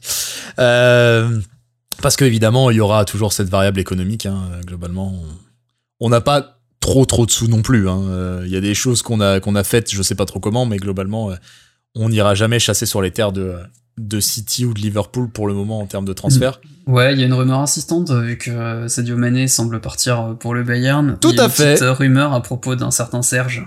Ah oui, c'est vrai, c'est depuis quelques jours là. Ouais, C'est vrai. Je, la vois beaucoup passer chez les Ça Anglais du coup. ça. hein. Tout à fait. Mais alors Ça, ça apparemment, c'est pas pour cher cette année. hein. ouais. Apparemment, cette année, on n'a pas les moyens. Apparemment, il faudrait attendre le dernier, sa dernière année de contrat pour le faire revenir. Mais je suis curieux, en fait, de savoir pourquoi le Bayern le laisserait partir, surtout. Ouais, Parce qu'ils prennent Mané. Ah oui, d'accord, ce glissement-là. Mais Mané, attends, il a quel âge maintenant? Parce 30 que piges, je crois. ouais, c'est pas le même bail quand même euh, en termes de. Non, c'est un move un peu curieux, surtout vu Ouais. la logique de recrutement du Bayern de ces dernières années, mais euh, Ouais, ouais, c'est assez étrange. peut-être en qu'en fait juste euh, ils ont eu la possibilité et que euh, ils y vont, tu vois, mais ouais, c'est vrai que t'as Niabri, t'as Coman à ce poste-là, enfin je veux dire, c'est t'es t'es pas dépourvu quoi. Voilà, en tout cas, globalement, c'est pour le moment les quelques noms qui ressortent. On l'a dit aussi le, le gars Hickey euh, de euh, l'écossais là qui joue, il joue en Italie, c'est ça? Ouais, Ouais. promis début août, on saura le prononcer une fois qu'il sera signé. Voilà. Euh, mais qui, et bah il joue pas. Il joue à Bologne, je crois, hein. Il joue à Bologne, hein, c'est ça, hein, ce que j'allais dire, comme euh, comme Tomiyasu. Hein. On a des gens là-bas, je pense probablement. On doit avoir un petit contact, ouais, globalement. En tout cas, ce qu'on fera, c'est que on se dit, allez, d'ici fin juin, début juillet, on reprendra probablement le micro pour voir un peu, allez, peut-être mi-juillet, histoire de laisser le truc euh, avancer un petit peu et pouvoir parler concret. Mais on aura peut-être au moins une recrue là. Voilà. Et puis il y aura des pistes, euh, des pistes un petit peu plus solides. Et on verra aussi ce qu'on a fait de Pablo Mari. Lol. Euh, Ah, on putain, va oui. boucler. Eh oui. Ouais, oui, vous l'avez oublié. Euh, moi, je vois souvent des tweets passer sur Pablo Mari. euh, Qui, qui dit des choses, qui dit ouais, moi j'ai pas trop mal joué, je suis content, j'aimerais bien qu'on me prolonge. Il est en Italie là, machin, bref. Euh, on va terminer un petit peu euh, ce euh, ce bilan de la saison avec des euh, vos, vos coups de cœur, vos coups de gueule, vous savez, ce genre de petit top euh, comme ça qui fonctionne bien chez Combini. Euh, nous aussi on fait ça, bah ouais, et alors euh, Chacun à votre tour, je vais vous demander, alors je vais suivre cru- scrupuleusement les catégories qu'a établi le gars Baco, parce qu'il les a bien faites. Euh, Bon, bah, il y avait, il et y avait je- des, des modèles. il y avait des modèles. Eh bah, t'as, t'as, t'as bien pompé le modèle, c'est bien. Euh, je vais donc commencer par vous demander votre joueur de la saison 2021-2022. Qui commence? Allez, euh, John, du coup, vas-y, euh, toi tu as fait le modèle, tu diras Eh après. ben, moi, je, je reste sur Partey, dans le sens où, euh, peut-être parce que c'est celui qui a montré euh, un gap de niveau euh, assez impressionnant et qui a, à mon sens, emmené l'équipe quand vraiment il a commencé à, à prendre confiance, à trouver ses marques, à, à poser sa patte sur le jeu. J'ai vraiment l'impression qu'il y a une équipe avec, une équipe sans lui. Donc, euh, par ce côté indispensable et parce que bah là, euh, on n'était plus du tout sur un 4 sur 10 sur, euh, sur ces derniers matchs. ces derniers matchs avec nous, on était pas loin du 9, selon moi. Donc, euh, ouais, je pense que c'est. Tu vois, si on avait joué la Ligue des Champions, c'était clairement des joueurs qui avaient le niveau et qui peuvent tirer l'équipe vers le haut. Donc, euh, ouais, je reste sur, euh, je reste sur Thomas. Eh ben, un point pour Partey. Euh, de ton côté, Jérém, euh, un peu d'audace ou du classique Non, de- du très classique. Je vais euh, Bukayo Saka pour toutes les Oh, raisons bah oui, évoquées. bah, Bah, voilà. à un moment, euh, voilà, moi je, voilà, je m'incline. Bukayo Saka. Bah, je vais m'incliner aussi. Je vais m'incliner aussi. Je comptais lui mettre son point. Que dire? Que dire J'aime ce gamin. Voilà, je, je l'aime d'amour. J'ai envie de, j'ai envie de le, de lui Non, faire des ça. bisous. J'ai envie de lui faire des bisous. Euh, Je, à chaque fois qu'il a le ballon, c'est tout, c'est tout soyeux, c'est tout. euh, Voilà, on est chanceux de le voir, euh, de le voir jouer. Tu sens de plus en plus ce stade frissonner d'ailleurs quand tu prends le Ouais, ça ouais. aurait pu. Si ça avait mieux fini, on aurait pu tenter une autre cote, mais bon, voilà. Ah, ah, Ah, bah je, Genre non, je l'ai mise dans une autre catégorie du coup. Ah, d'accord. ah, du coup, tu gardes tes, d'accord. Euh, alors, bon, bah là, il y aura peut-être moins de suspense. Euh, le jeune de la saison, on est tous d'accord? Ouais. Bah, on va rester sur, euh, sur un certain S. Le gars boubou, le gars boubou, même si euh, globalement, Smith, Smith Ross, il finit pas, Ouais, à mon avis, ouais. euh, soit blessé, soit cramé. euh, ouais. Mais je pense qu'il y avait un peu des deux, même à mon avis. Il, Ouais, il est touché, il y je avait pense. des échos comme Ouais. quoi il se traînait un truc depuis quelques, quelques semaines et ça expliquerait beaucoup de choses. euh, le fait qu'il ait plus sa vitesse, déjà. Donc, euh, alors, Mais oui, Juste- clairement, le début de saison de Smith Rowe, c'est un des plus beaux trucs qu'on ait vu avec Arsenal ces dernières années. euh, plus gros progrès, d'après vous. Euh, moi, je vais dire Gabriel. Ah, Ouais. intéressant. Et c'était ça l'hésitation aussi. Euh, parce que je trouve qu'il s'est vraiment imposé comme le Ouais. le taulier derrière. Alors, bien sûr, Ouais, euh, ça a moins bien fini que ça avait commencé, mais il a il a gagné en confiance. Le, le duo avec euh, avec l'ami White marche très bien, l'entente avec Tierney marche très bien, avec Chaka ils arrivent à se trouver, avec Partey ça marche. Et puis j'ai bien j'ai beaucoup aimé là ces nombreux ces matchs où il s'est il a une rage en fait. Et j'adore en fait. euh, et quand il marque, il est fou. euh, Enfin, il est. J'aime bien en fait ce gars et euh, je trouve que c'est euh, également un très bon défenseur. Donc euh, voilà, je trouve qu'il a bien, il a bien par rapport à l'année dernière où souvenez-vous, on comprenait pas pourquoi il jouait pas tout le temps. Là, il a joué Ouais. et je trouve que ouais, il a bien, il a bien bossé. Très bien. Et chez toi, Johnny? Eh ben, j'étais parti pour méthode garde, mais c'est vrai que les arguments de JRM par rapport à la candidature de Gabriel sont plutôt pertinents, donc je vais me ranger au vote utile. Eh ben moi, vous allez être impressionné. Devinez qui je vais mettre dans le plus gros progrès de la saison. Chaka. Ouais. Granit Chaka. bah ouais. Oh la vache. Bah ouais, parce que le mec s'est ah, rangé des voitures, quoi. Alors pourtant, hein, euh, comme j'ai dit tout à l'heure, hein, il fait pas des matchs impeccables, machin et tout. Mais quand même, pouvoir revoir des matchs avec Chaka sans se dire, le mec va mettre une planchette japonaise à un type et va sortir euh, en pétant une pile, ou alors il va nous coûter un but, ou alors... Eh bah c'est pas mal eh bah c'est pas mal et c'est pas mal de pouvoir recompter qu'on est à 11 et pas à 10 en alignant chacun sur une feuille de match. Après le, fait de plus avoir des charnières euh, Holding, euh, David Luiz derrière lui doit peut-être un petit peu bien sûr, bien son agressivité. Hein. Juste il y a du sérieux, il y a à nouveau du sérieux, il y a à nouveau du professionnalisme, il y a à nouveau de l'implication. Euh, ce sera pas mon meilleur pote et ce sera jamais mon joueur préféré, mais là faut dire que il s'est remis en question, il s'est remis en marche et euh, voilà, même si la, la déclaration dont on parlait en début de podcast euh, je sais pas trop comment me placer par rapport à ça. Il l'a tenu et je trouve que c'est bien qu'il l'ait tenu quelque part. Même si, même si je sais pas, il y a des moments où je me dis ah est-ce qu'il a le droit de la tenir et tout. Mais voilà, je voilà, euh, on, a retrouvé un joueur et c'est déjà pas mal. Euh, meilleur recrue pour vous les gars, John? Edgar pour moi parce que il en a encore sous le capot. Clairement, il est pas du tout, il est pas du tout, il a pas fini d'être poli. Il a encore pas mal de lacunes, notamment euh, travailler peut-être euh, son implication, comme euh, comme Jérôme l'a évoqué tout à l'heure, son son son leadership. Mais quand quand la, quand les rouages sont en place, que, que la machine tourne bien, qu'est-ce que c'est fort. sa, sa complicité avec Saka, c'est peut-être, enfin, les, petits 1-2 qui se faisaient en, marchant sur quatre défenseurs au passage, ça fait partie des trucs qui étaient vraiment, je pense, dans les highlights de la saison. Donc, euh, ouais, vraiment ce, côté-là, un petit peu, euh, c'est, on a retrouvé en fait un meneur de jeu et ça fait sacrément plaisir. Chez toi, euh, Jérém? Bah, je vais, je vais pas, je vais changer. Ah. Je laisse Saudegarde à, à notre ami Evan et je vais dire Ramsdale du coup. Ah. Et j'allais dire Ramsdale avec l'astérisque, il y a six mois j'aurais dit Tomiyasu, mais malheureusement il n'y a pas eu de deuxième partie de saison. Mais pareil. Je, je j'aurais pu aussi, ouais.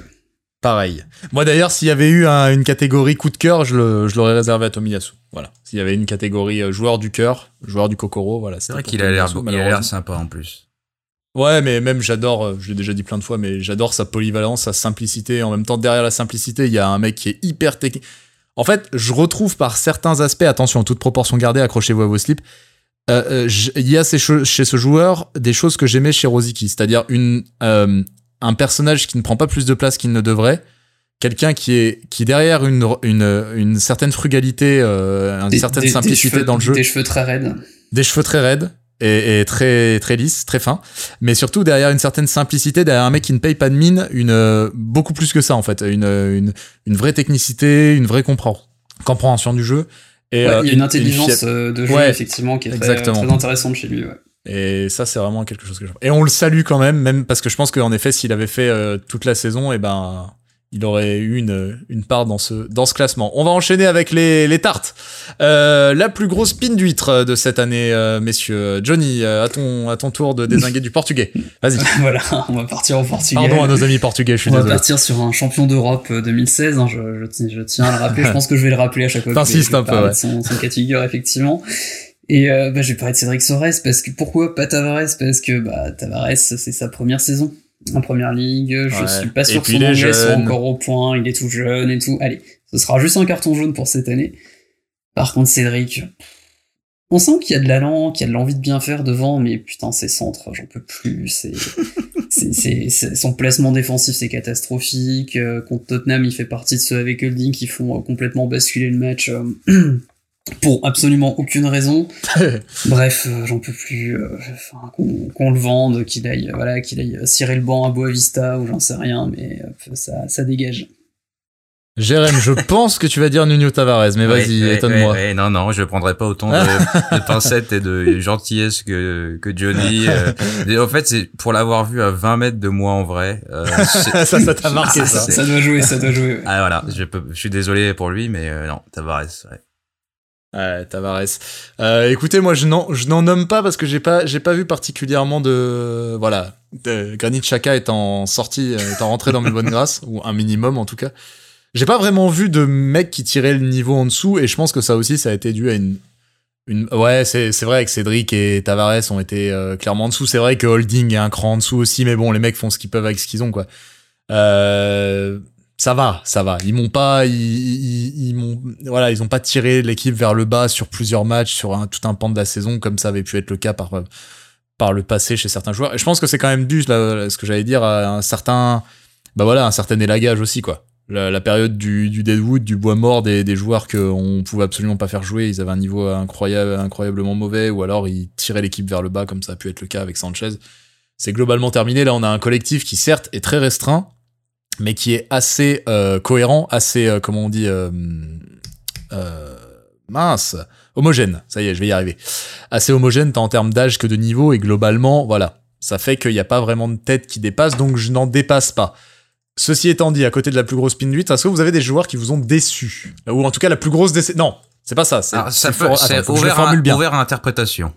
Voilà, Hmm. la plus grosse déception de cette saison. peut concerner Donc, un pas forcément joueur ou un mec, événement, oui. Ça peut être des choses. Ouais, voilà. Et donc vas-y John, oui, parce que vas-y, toi moi, tu... je, je suis toi, parti sur les, les coups de pied arrêtés de Cédric Sores. Et voilà. Parce que, bah, Encore, grâce la à- fixette. Exactement, la fixette. Bah, parce que quand tu compares en fait ça euh, à- au travail qui a été fait sur le coup de pied arrêté, le travail exceptionnel de Nicolas Jovet pour euh, pour remettre un peu euh, tout le monde dans le sens de la marche et tout, et tu vois des corners qui dépassent pas le premier poteau, des coups francs dans le mur ou quoi, enfin, stop quoi. Si, s'il vous plaît. S'il vous plaît, le- enfin, la- laissez, euh, la- laissez faire, euh, laissez faire les grandes personnes pour ce genre de choses, quoi. Jérém. Euh, bah, moi, faut prendre le terme déception euh, dans tous les sens possibles, euh, imaginables, et ça va être la casette. Euh, Oh là là, mais on est aligné, hein. Euh, on est aligné. et- Attends, ça, ça va dépendre de ce que tu vas dire. Vas-y, dis-moi. Ah bah, euh, déçu parce que ça termine mal. Déçu Ouais, parce que ouais. j'aurais aimé qu'il joue plus dans toute sa carrière Arsenal. Ouais. Déçu parce qu'il a pas bien joué quand j'attendais qu'il joue bien. Déçu parce que Hmm. pour plein de raisons, mais euh, surtout parce que hormis cette année, il a jamais eu l'occasion. Surtout parce que j'aime beaucoup euh, autant le style euh, de joueur que euh, bah qu'il est fort quoi.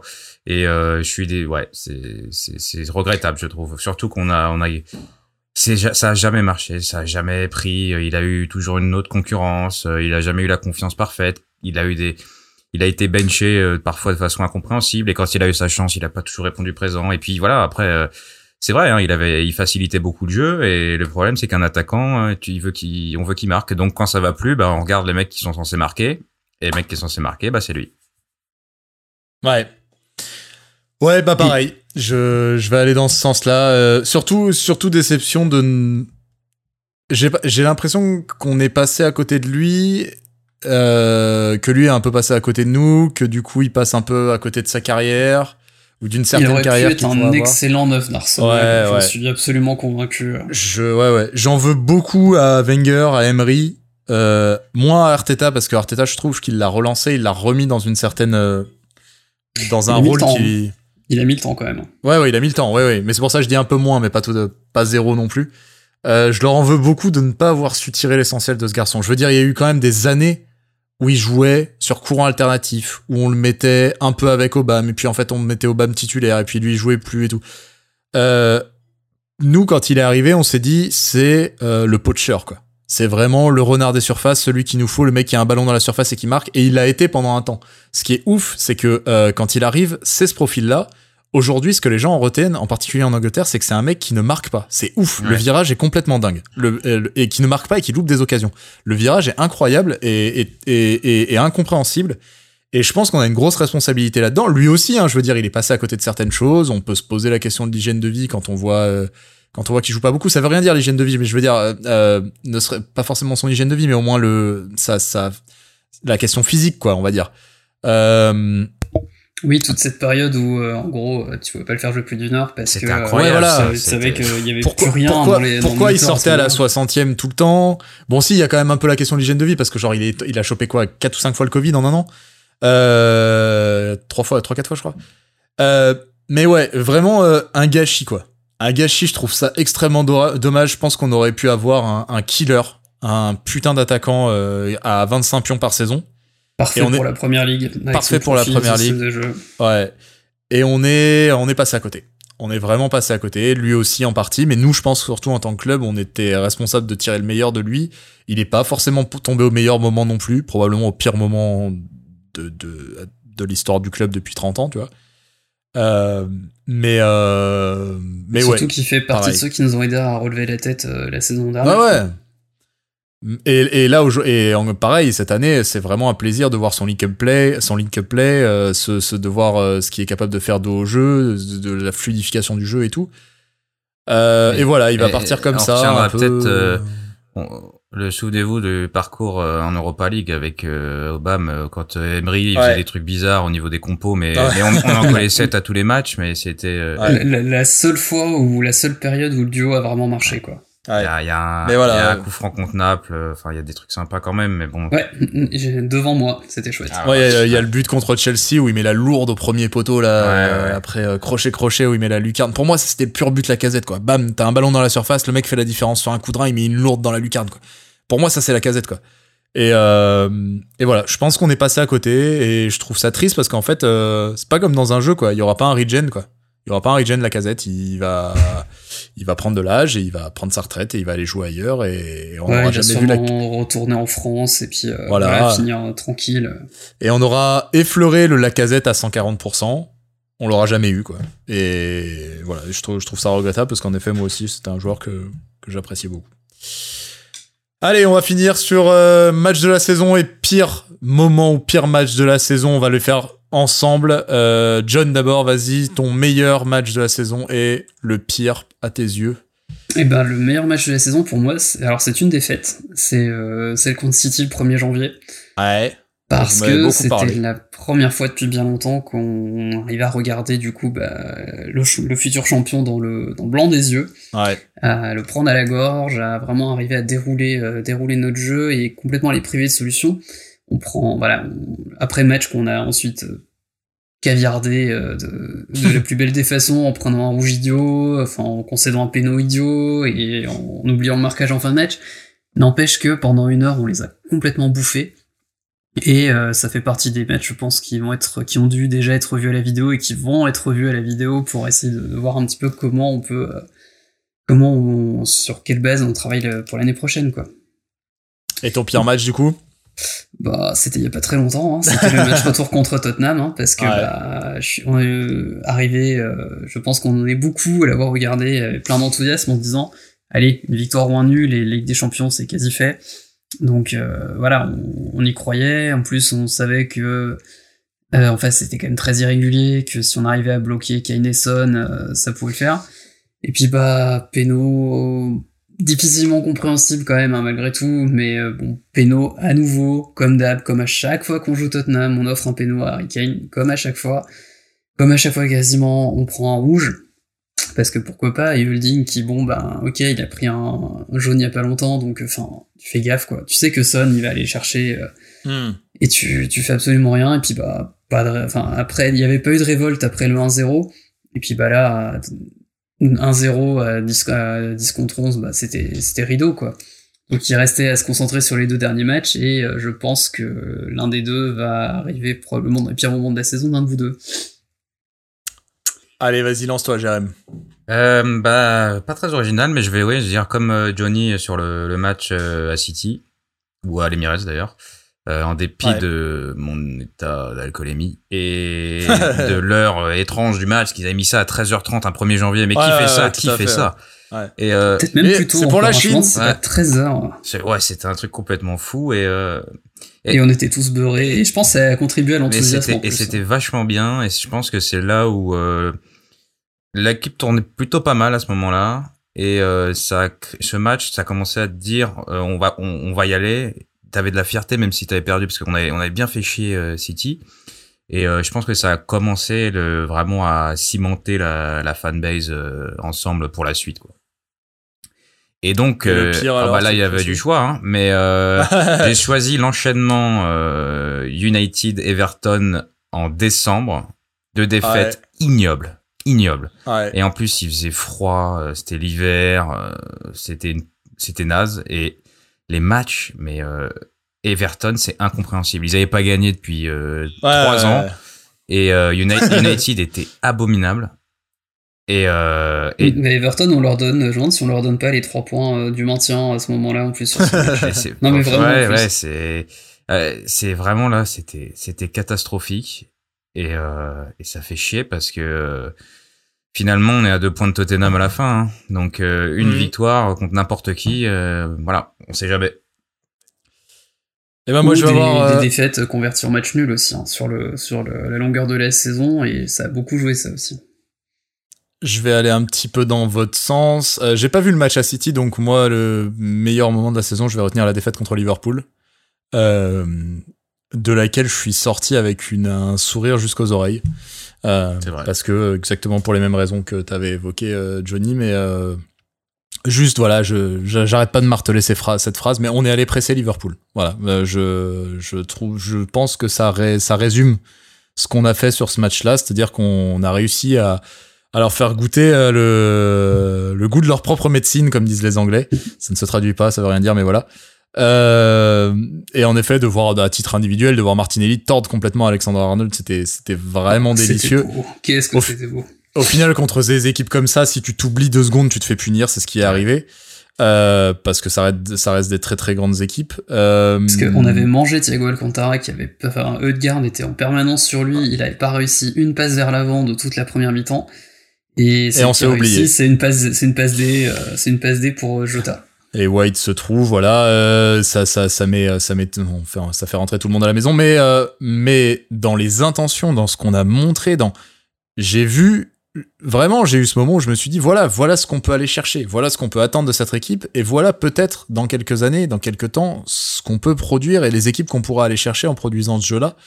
Euh, il y avait des failles, notamment devant, on n'a pas été exemplaire, etc. On n'a pas été aussi mordant qu'on l'aurait pu parce qu'il y avait grosse dépense, de, grosse débauche d'énergie sur un match comme ça. Mais vraiment voir qu'on pouvait accrocher une équipe comme Liverpool avec style, ça, ça m'a fait un bien fou, quoi. Ça m'a fait un plaisir euh, incroyable et de voir qu'on tenait le ballon et tout et qu'on allait les chercher, qu'on les obligeait à balancer des grandes chiches et tout. Obliger Liverpool à allonger, c'est, c'est, à part quand c'est euh, Alexander Arnold qui le fait et là, pour le coup, c'est complètement voulu, mais les obliger à allonger, c'est pas forcément ce qu'ils aiment, quoi. Euh, donc, euh, donc voilà, ça c'était ce match-là, je l'ai fini, on a perdu 2-0, mais j'ai dit pour moi c'est une victoire quoi. Vraiment pour moi c'est une victoire de la même manière que City pouvait l'être. Et il faudra vraiment que je regarde ce match parce que vous m'enchantez les louanges. Dis-moi Jérém. On a quand même gagné 22 matchs et on choisit que des défaites. C'est voilà, c'est Arsenal. Bah ouais. bah ouais, voilà. Mais oui, mais on est Arsenal jusqu'au bout. Que veux-tu? Et puis pour le pour le pire, alors euh, je me rappelle pas de tout cette saison parce que ça a probablement été ma saison la plus sporadique euh, euh, parentalité oblige. C'est la première fois en 20 ans que j'ai regardé si peu de matchs, pour vous dire, pour vous faire un peu le bilan de ma propre saison. Euh, j'ai dû en regarder à peu près que la moitié et encore en bribe. Les gars avaient une difficulté folle à savoir ce que je regardais avant les podcasts, à me dire mais attends t'as vu quoi? Attends il faut au moins que tu regardes ça. Regarde ça avant. Je regardais les matchs en décalé avec trois jours de, de retard. Ça devrait aller mieux la saison prochaine, mais là cette année c'est vrai que ça a été difficile. Donc je il y a dû y avoir des moments difficiles dont je me souviens plus, mais celui dont je me souviens qui est tout récent là, c'est le match contre Newcastle. Aïe, aïe, aïe. Le match contre Newcastle, ah, c'est le. C'est et non voilà, j'allais dire c'est le néant, le rien. Vraiment, on sait, comme dirait l'autre, hommage, on s'est chié dessus. Voilà, on s'est chié dessus. Sans déconner, on est à la Newcastle tremblant, alors qu'on avait le match en main, que c'était à nous de faire le jeu. Les autres, ils sont arrivés avec leurs quelques millions, leurs machins, on va les faire chier comme jamais. Il y avait quoi C'était quoi le topo des 20 derniers matchs? Je crois que c'était genre 18 victoires, une défaite, ou un match nul, un truc comme ça, euh, contre Newcastle. Et on a été, c'est pas qu'on a été nul, c'est qu'on n'a pas joué.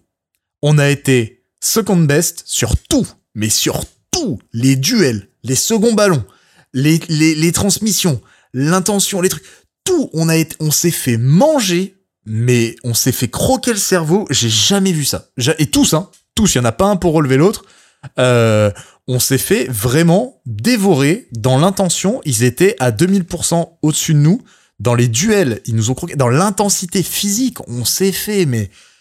Alors ouais, il y a des moments, il y avait des fautes, des trucs, mais parce que les mecs y allaient 100 fois plus que nous, quoi. Parce que les mecs voulaient le ballon 100 fois plus que nous. Et ils nous ont roulé dessus. C'est ce qu'a dit Arteta d'ailleurs en conférence de presse derrière. A dit franchement, on a été euh, deuxième sur tout.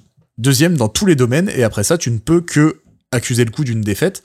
Euh, et cette défaite, elle pèse tellement lourd tellement lourd parce que c'est aussi une de ces défaites qui coûte la Ligue des Champions. Il y a celle-là, mais il y en a d'autres, c'est pour ça que je dis ça. Euh, aberrant. Aberrant. Alors après, voilà, fin de saison, fatigue, stress, machin, tout ça. Mais franchement, j'ai jamais vu un match où on s'est autant chié dessus contre une équipe qu'on est censé pouvoir dominer. Des saucisses contre des équipes nulles où on prend une contre-attaque et on prend un but et après derrière ils verrouillent. Ça, ça fait 10 ans qu'on le fait. A pas de souci. Je, je maîtrise ce sujet-là. Par contre, être aussi nul comme ça, de bout en bout, sans jamais avoir ne serait-ce qu'une once d'occasion valable et tout, pff, euh, rarement, rarement. Je sais même pas s'il y a une frappe. Non, Vraiment, non, non, non, incroyable, incroyable, rien, vraiment le néant, quoi. Le néant, euh, rarement vu. Euh, rarement vu, voilà. Donc surtout, ne regardez jamais ce match, ne perdez jamais du temps à Oui, rattraper si, ce si, match. si vous que- l'avez si vous l'avez pas vu, c'est Ah si vous l'avez alors. pas vu, c'est dispensable. clairement. Abject. Ah oui. ouais. Abject. Enfin, bon voilà, euh, deux heures, c'est bien ce qu'il fallait pour faire le tour de cette saison. Merci beaucoup messieurs d'avoir été là. D'abord, merci euh, pour euh, toute votre implication cette saison. Même si bon, on va reprendre doucement le fil du mercato. Merci euh, beaucoup pour tous ces bons moments passés ensemble et pour ce soutien mutuel. hein. C'est important, sachez-le. Nous, on a notre petite chan où on, où on balance des insultes, où on, Mais pas entre nous. où on... Oui, bien sûr, entre nous. Ah non, Non, pas, enfin, pas- pas les uns sur les autres. Bien sûr. Mais voilà, on, on enfin, la, soupape, quoi. On libère un peu la, la vapeur, évidemment. Euh, c'est important, donc je suis très content d'être avec vous et d'avoir pu enfin, euh, d'avoir pu à nouveau sceller cette saison avec vous. Merci à vous, évidemment, derrière vos enceintes, derrière votre casque. Merci beaucoup de nous avoir suivis sur une nouvelle saison. Il y en aura une troisième, vous inquiétez pas, parce que on s'amuse bien, mine de rien. Euh, et puis ça nous permet beaucoup plus de, de gérer le suivi que, que ce qu'on faisait sur les académies où globalement à l'écrit c'était c'était devenu compliqué. Euh, cet été voilà, on- je pense qu'on prendra le micro une fois ou deux pour le mercato et puis euh, assez vite pour le début de saison. Euh, j'aimerais bien qu'on fasse un truc, mais j'ai pas envie de teaser les gens pour rien, mais j'aimerais bien qu'on fasse un hors série, les gars. Et, comme ça, là, je vous annonce, vous êtes même pas au courant et tout. hein. Ça se trouve, ça nous engage auprès des gens, c'est incroyable. Mais On le découvre en même temps que vous. Ouais, J'aimerais trop qu'on fasse un hors-série, qu'on revienne sur la saison 2007-2008. Qu'on refasse un, un- on fait euh, une heure, et deux heures dessus, on revient dessus en détail et tout Ah, machin. t'as- t'as- envie qu'on souffre en fait. là, Ouais, ouais. J'ai envie qu'on souffre un peu. Je me dis, euh, en tout cas, enfin, que ce soit cette saison-là ou une autre, j'aimerais bien qu'on fasse des hors-séries, qu'on revienne sur des trucs comme ça un peu euh, dans le passé, des trucs qu'on a vécu un Ah, peu faut pour. retrouver, euh, le- faut, du, pour faut du temps pour euh, se replonger dedans. Ça, c'est. Ouais. Voilà. Pourquoi pas plutôt 2013-2014 que vous aviez déjà vachement bossé dessus euh, sur un Ouais. truc, notamment sur la partie blessure. Peut-être que C'est vrai, c'est ça, vrai. c'est ouais. C'est vrai, c'était. Enfin bref, c'est une idée en l'air. Peut-être qu'on fera un truc comme ça, en tout cas un peu hors série pour. euh, ouais, dans pour meubler l'attente. Voilà. Euh, bah voilà, on va doucement rendre l'antenne. Merci beaucoup à vous de nous avoir suivis. Merci monsieur encore une fois. Et puis euh, à très vite, euh, dans quelques semaines. Profitez bien de l'été. Bye bye. Ciao, Euh, ciao, ciao, ciao. et puis bah merci Hubert hein, pour le montage aussi. Évidemment, Eh oui. t'as raison, John. Merci Hubert, le, magique Hubert. Ah, l'incroyable magique Hubert, euh, qui fait ça dans une vitesse fulgurante à chaque fois. Le car Euh, régie. euh, Voilà, le car régie en entier. Et il paraît, là encore, je tease des trucs que je ne maîtrise absolument pas, mais euh, il a toute la volonté du monde pour nous faire un beau générique et tout euh, pour la rentrée. Donc, euh, be prepared, comme dirait euh, Scar. Allez, bon été. Bye bye. Ciao, ciao. Hum, Soyez prêts.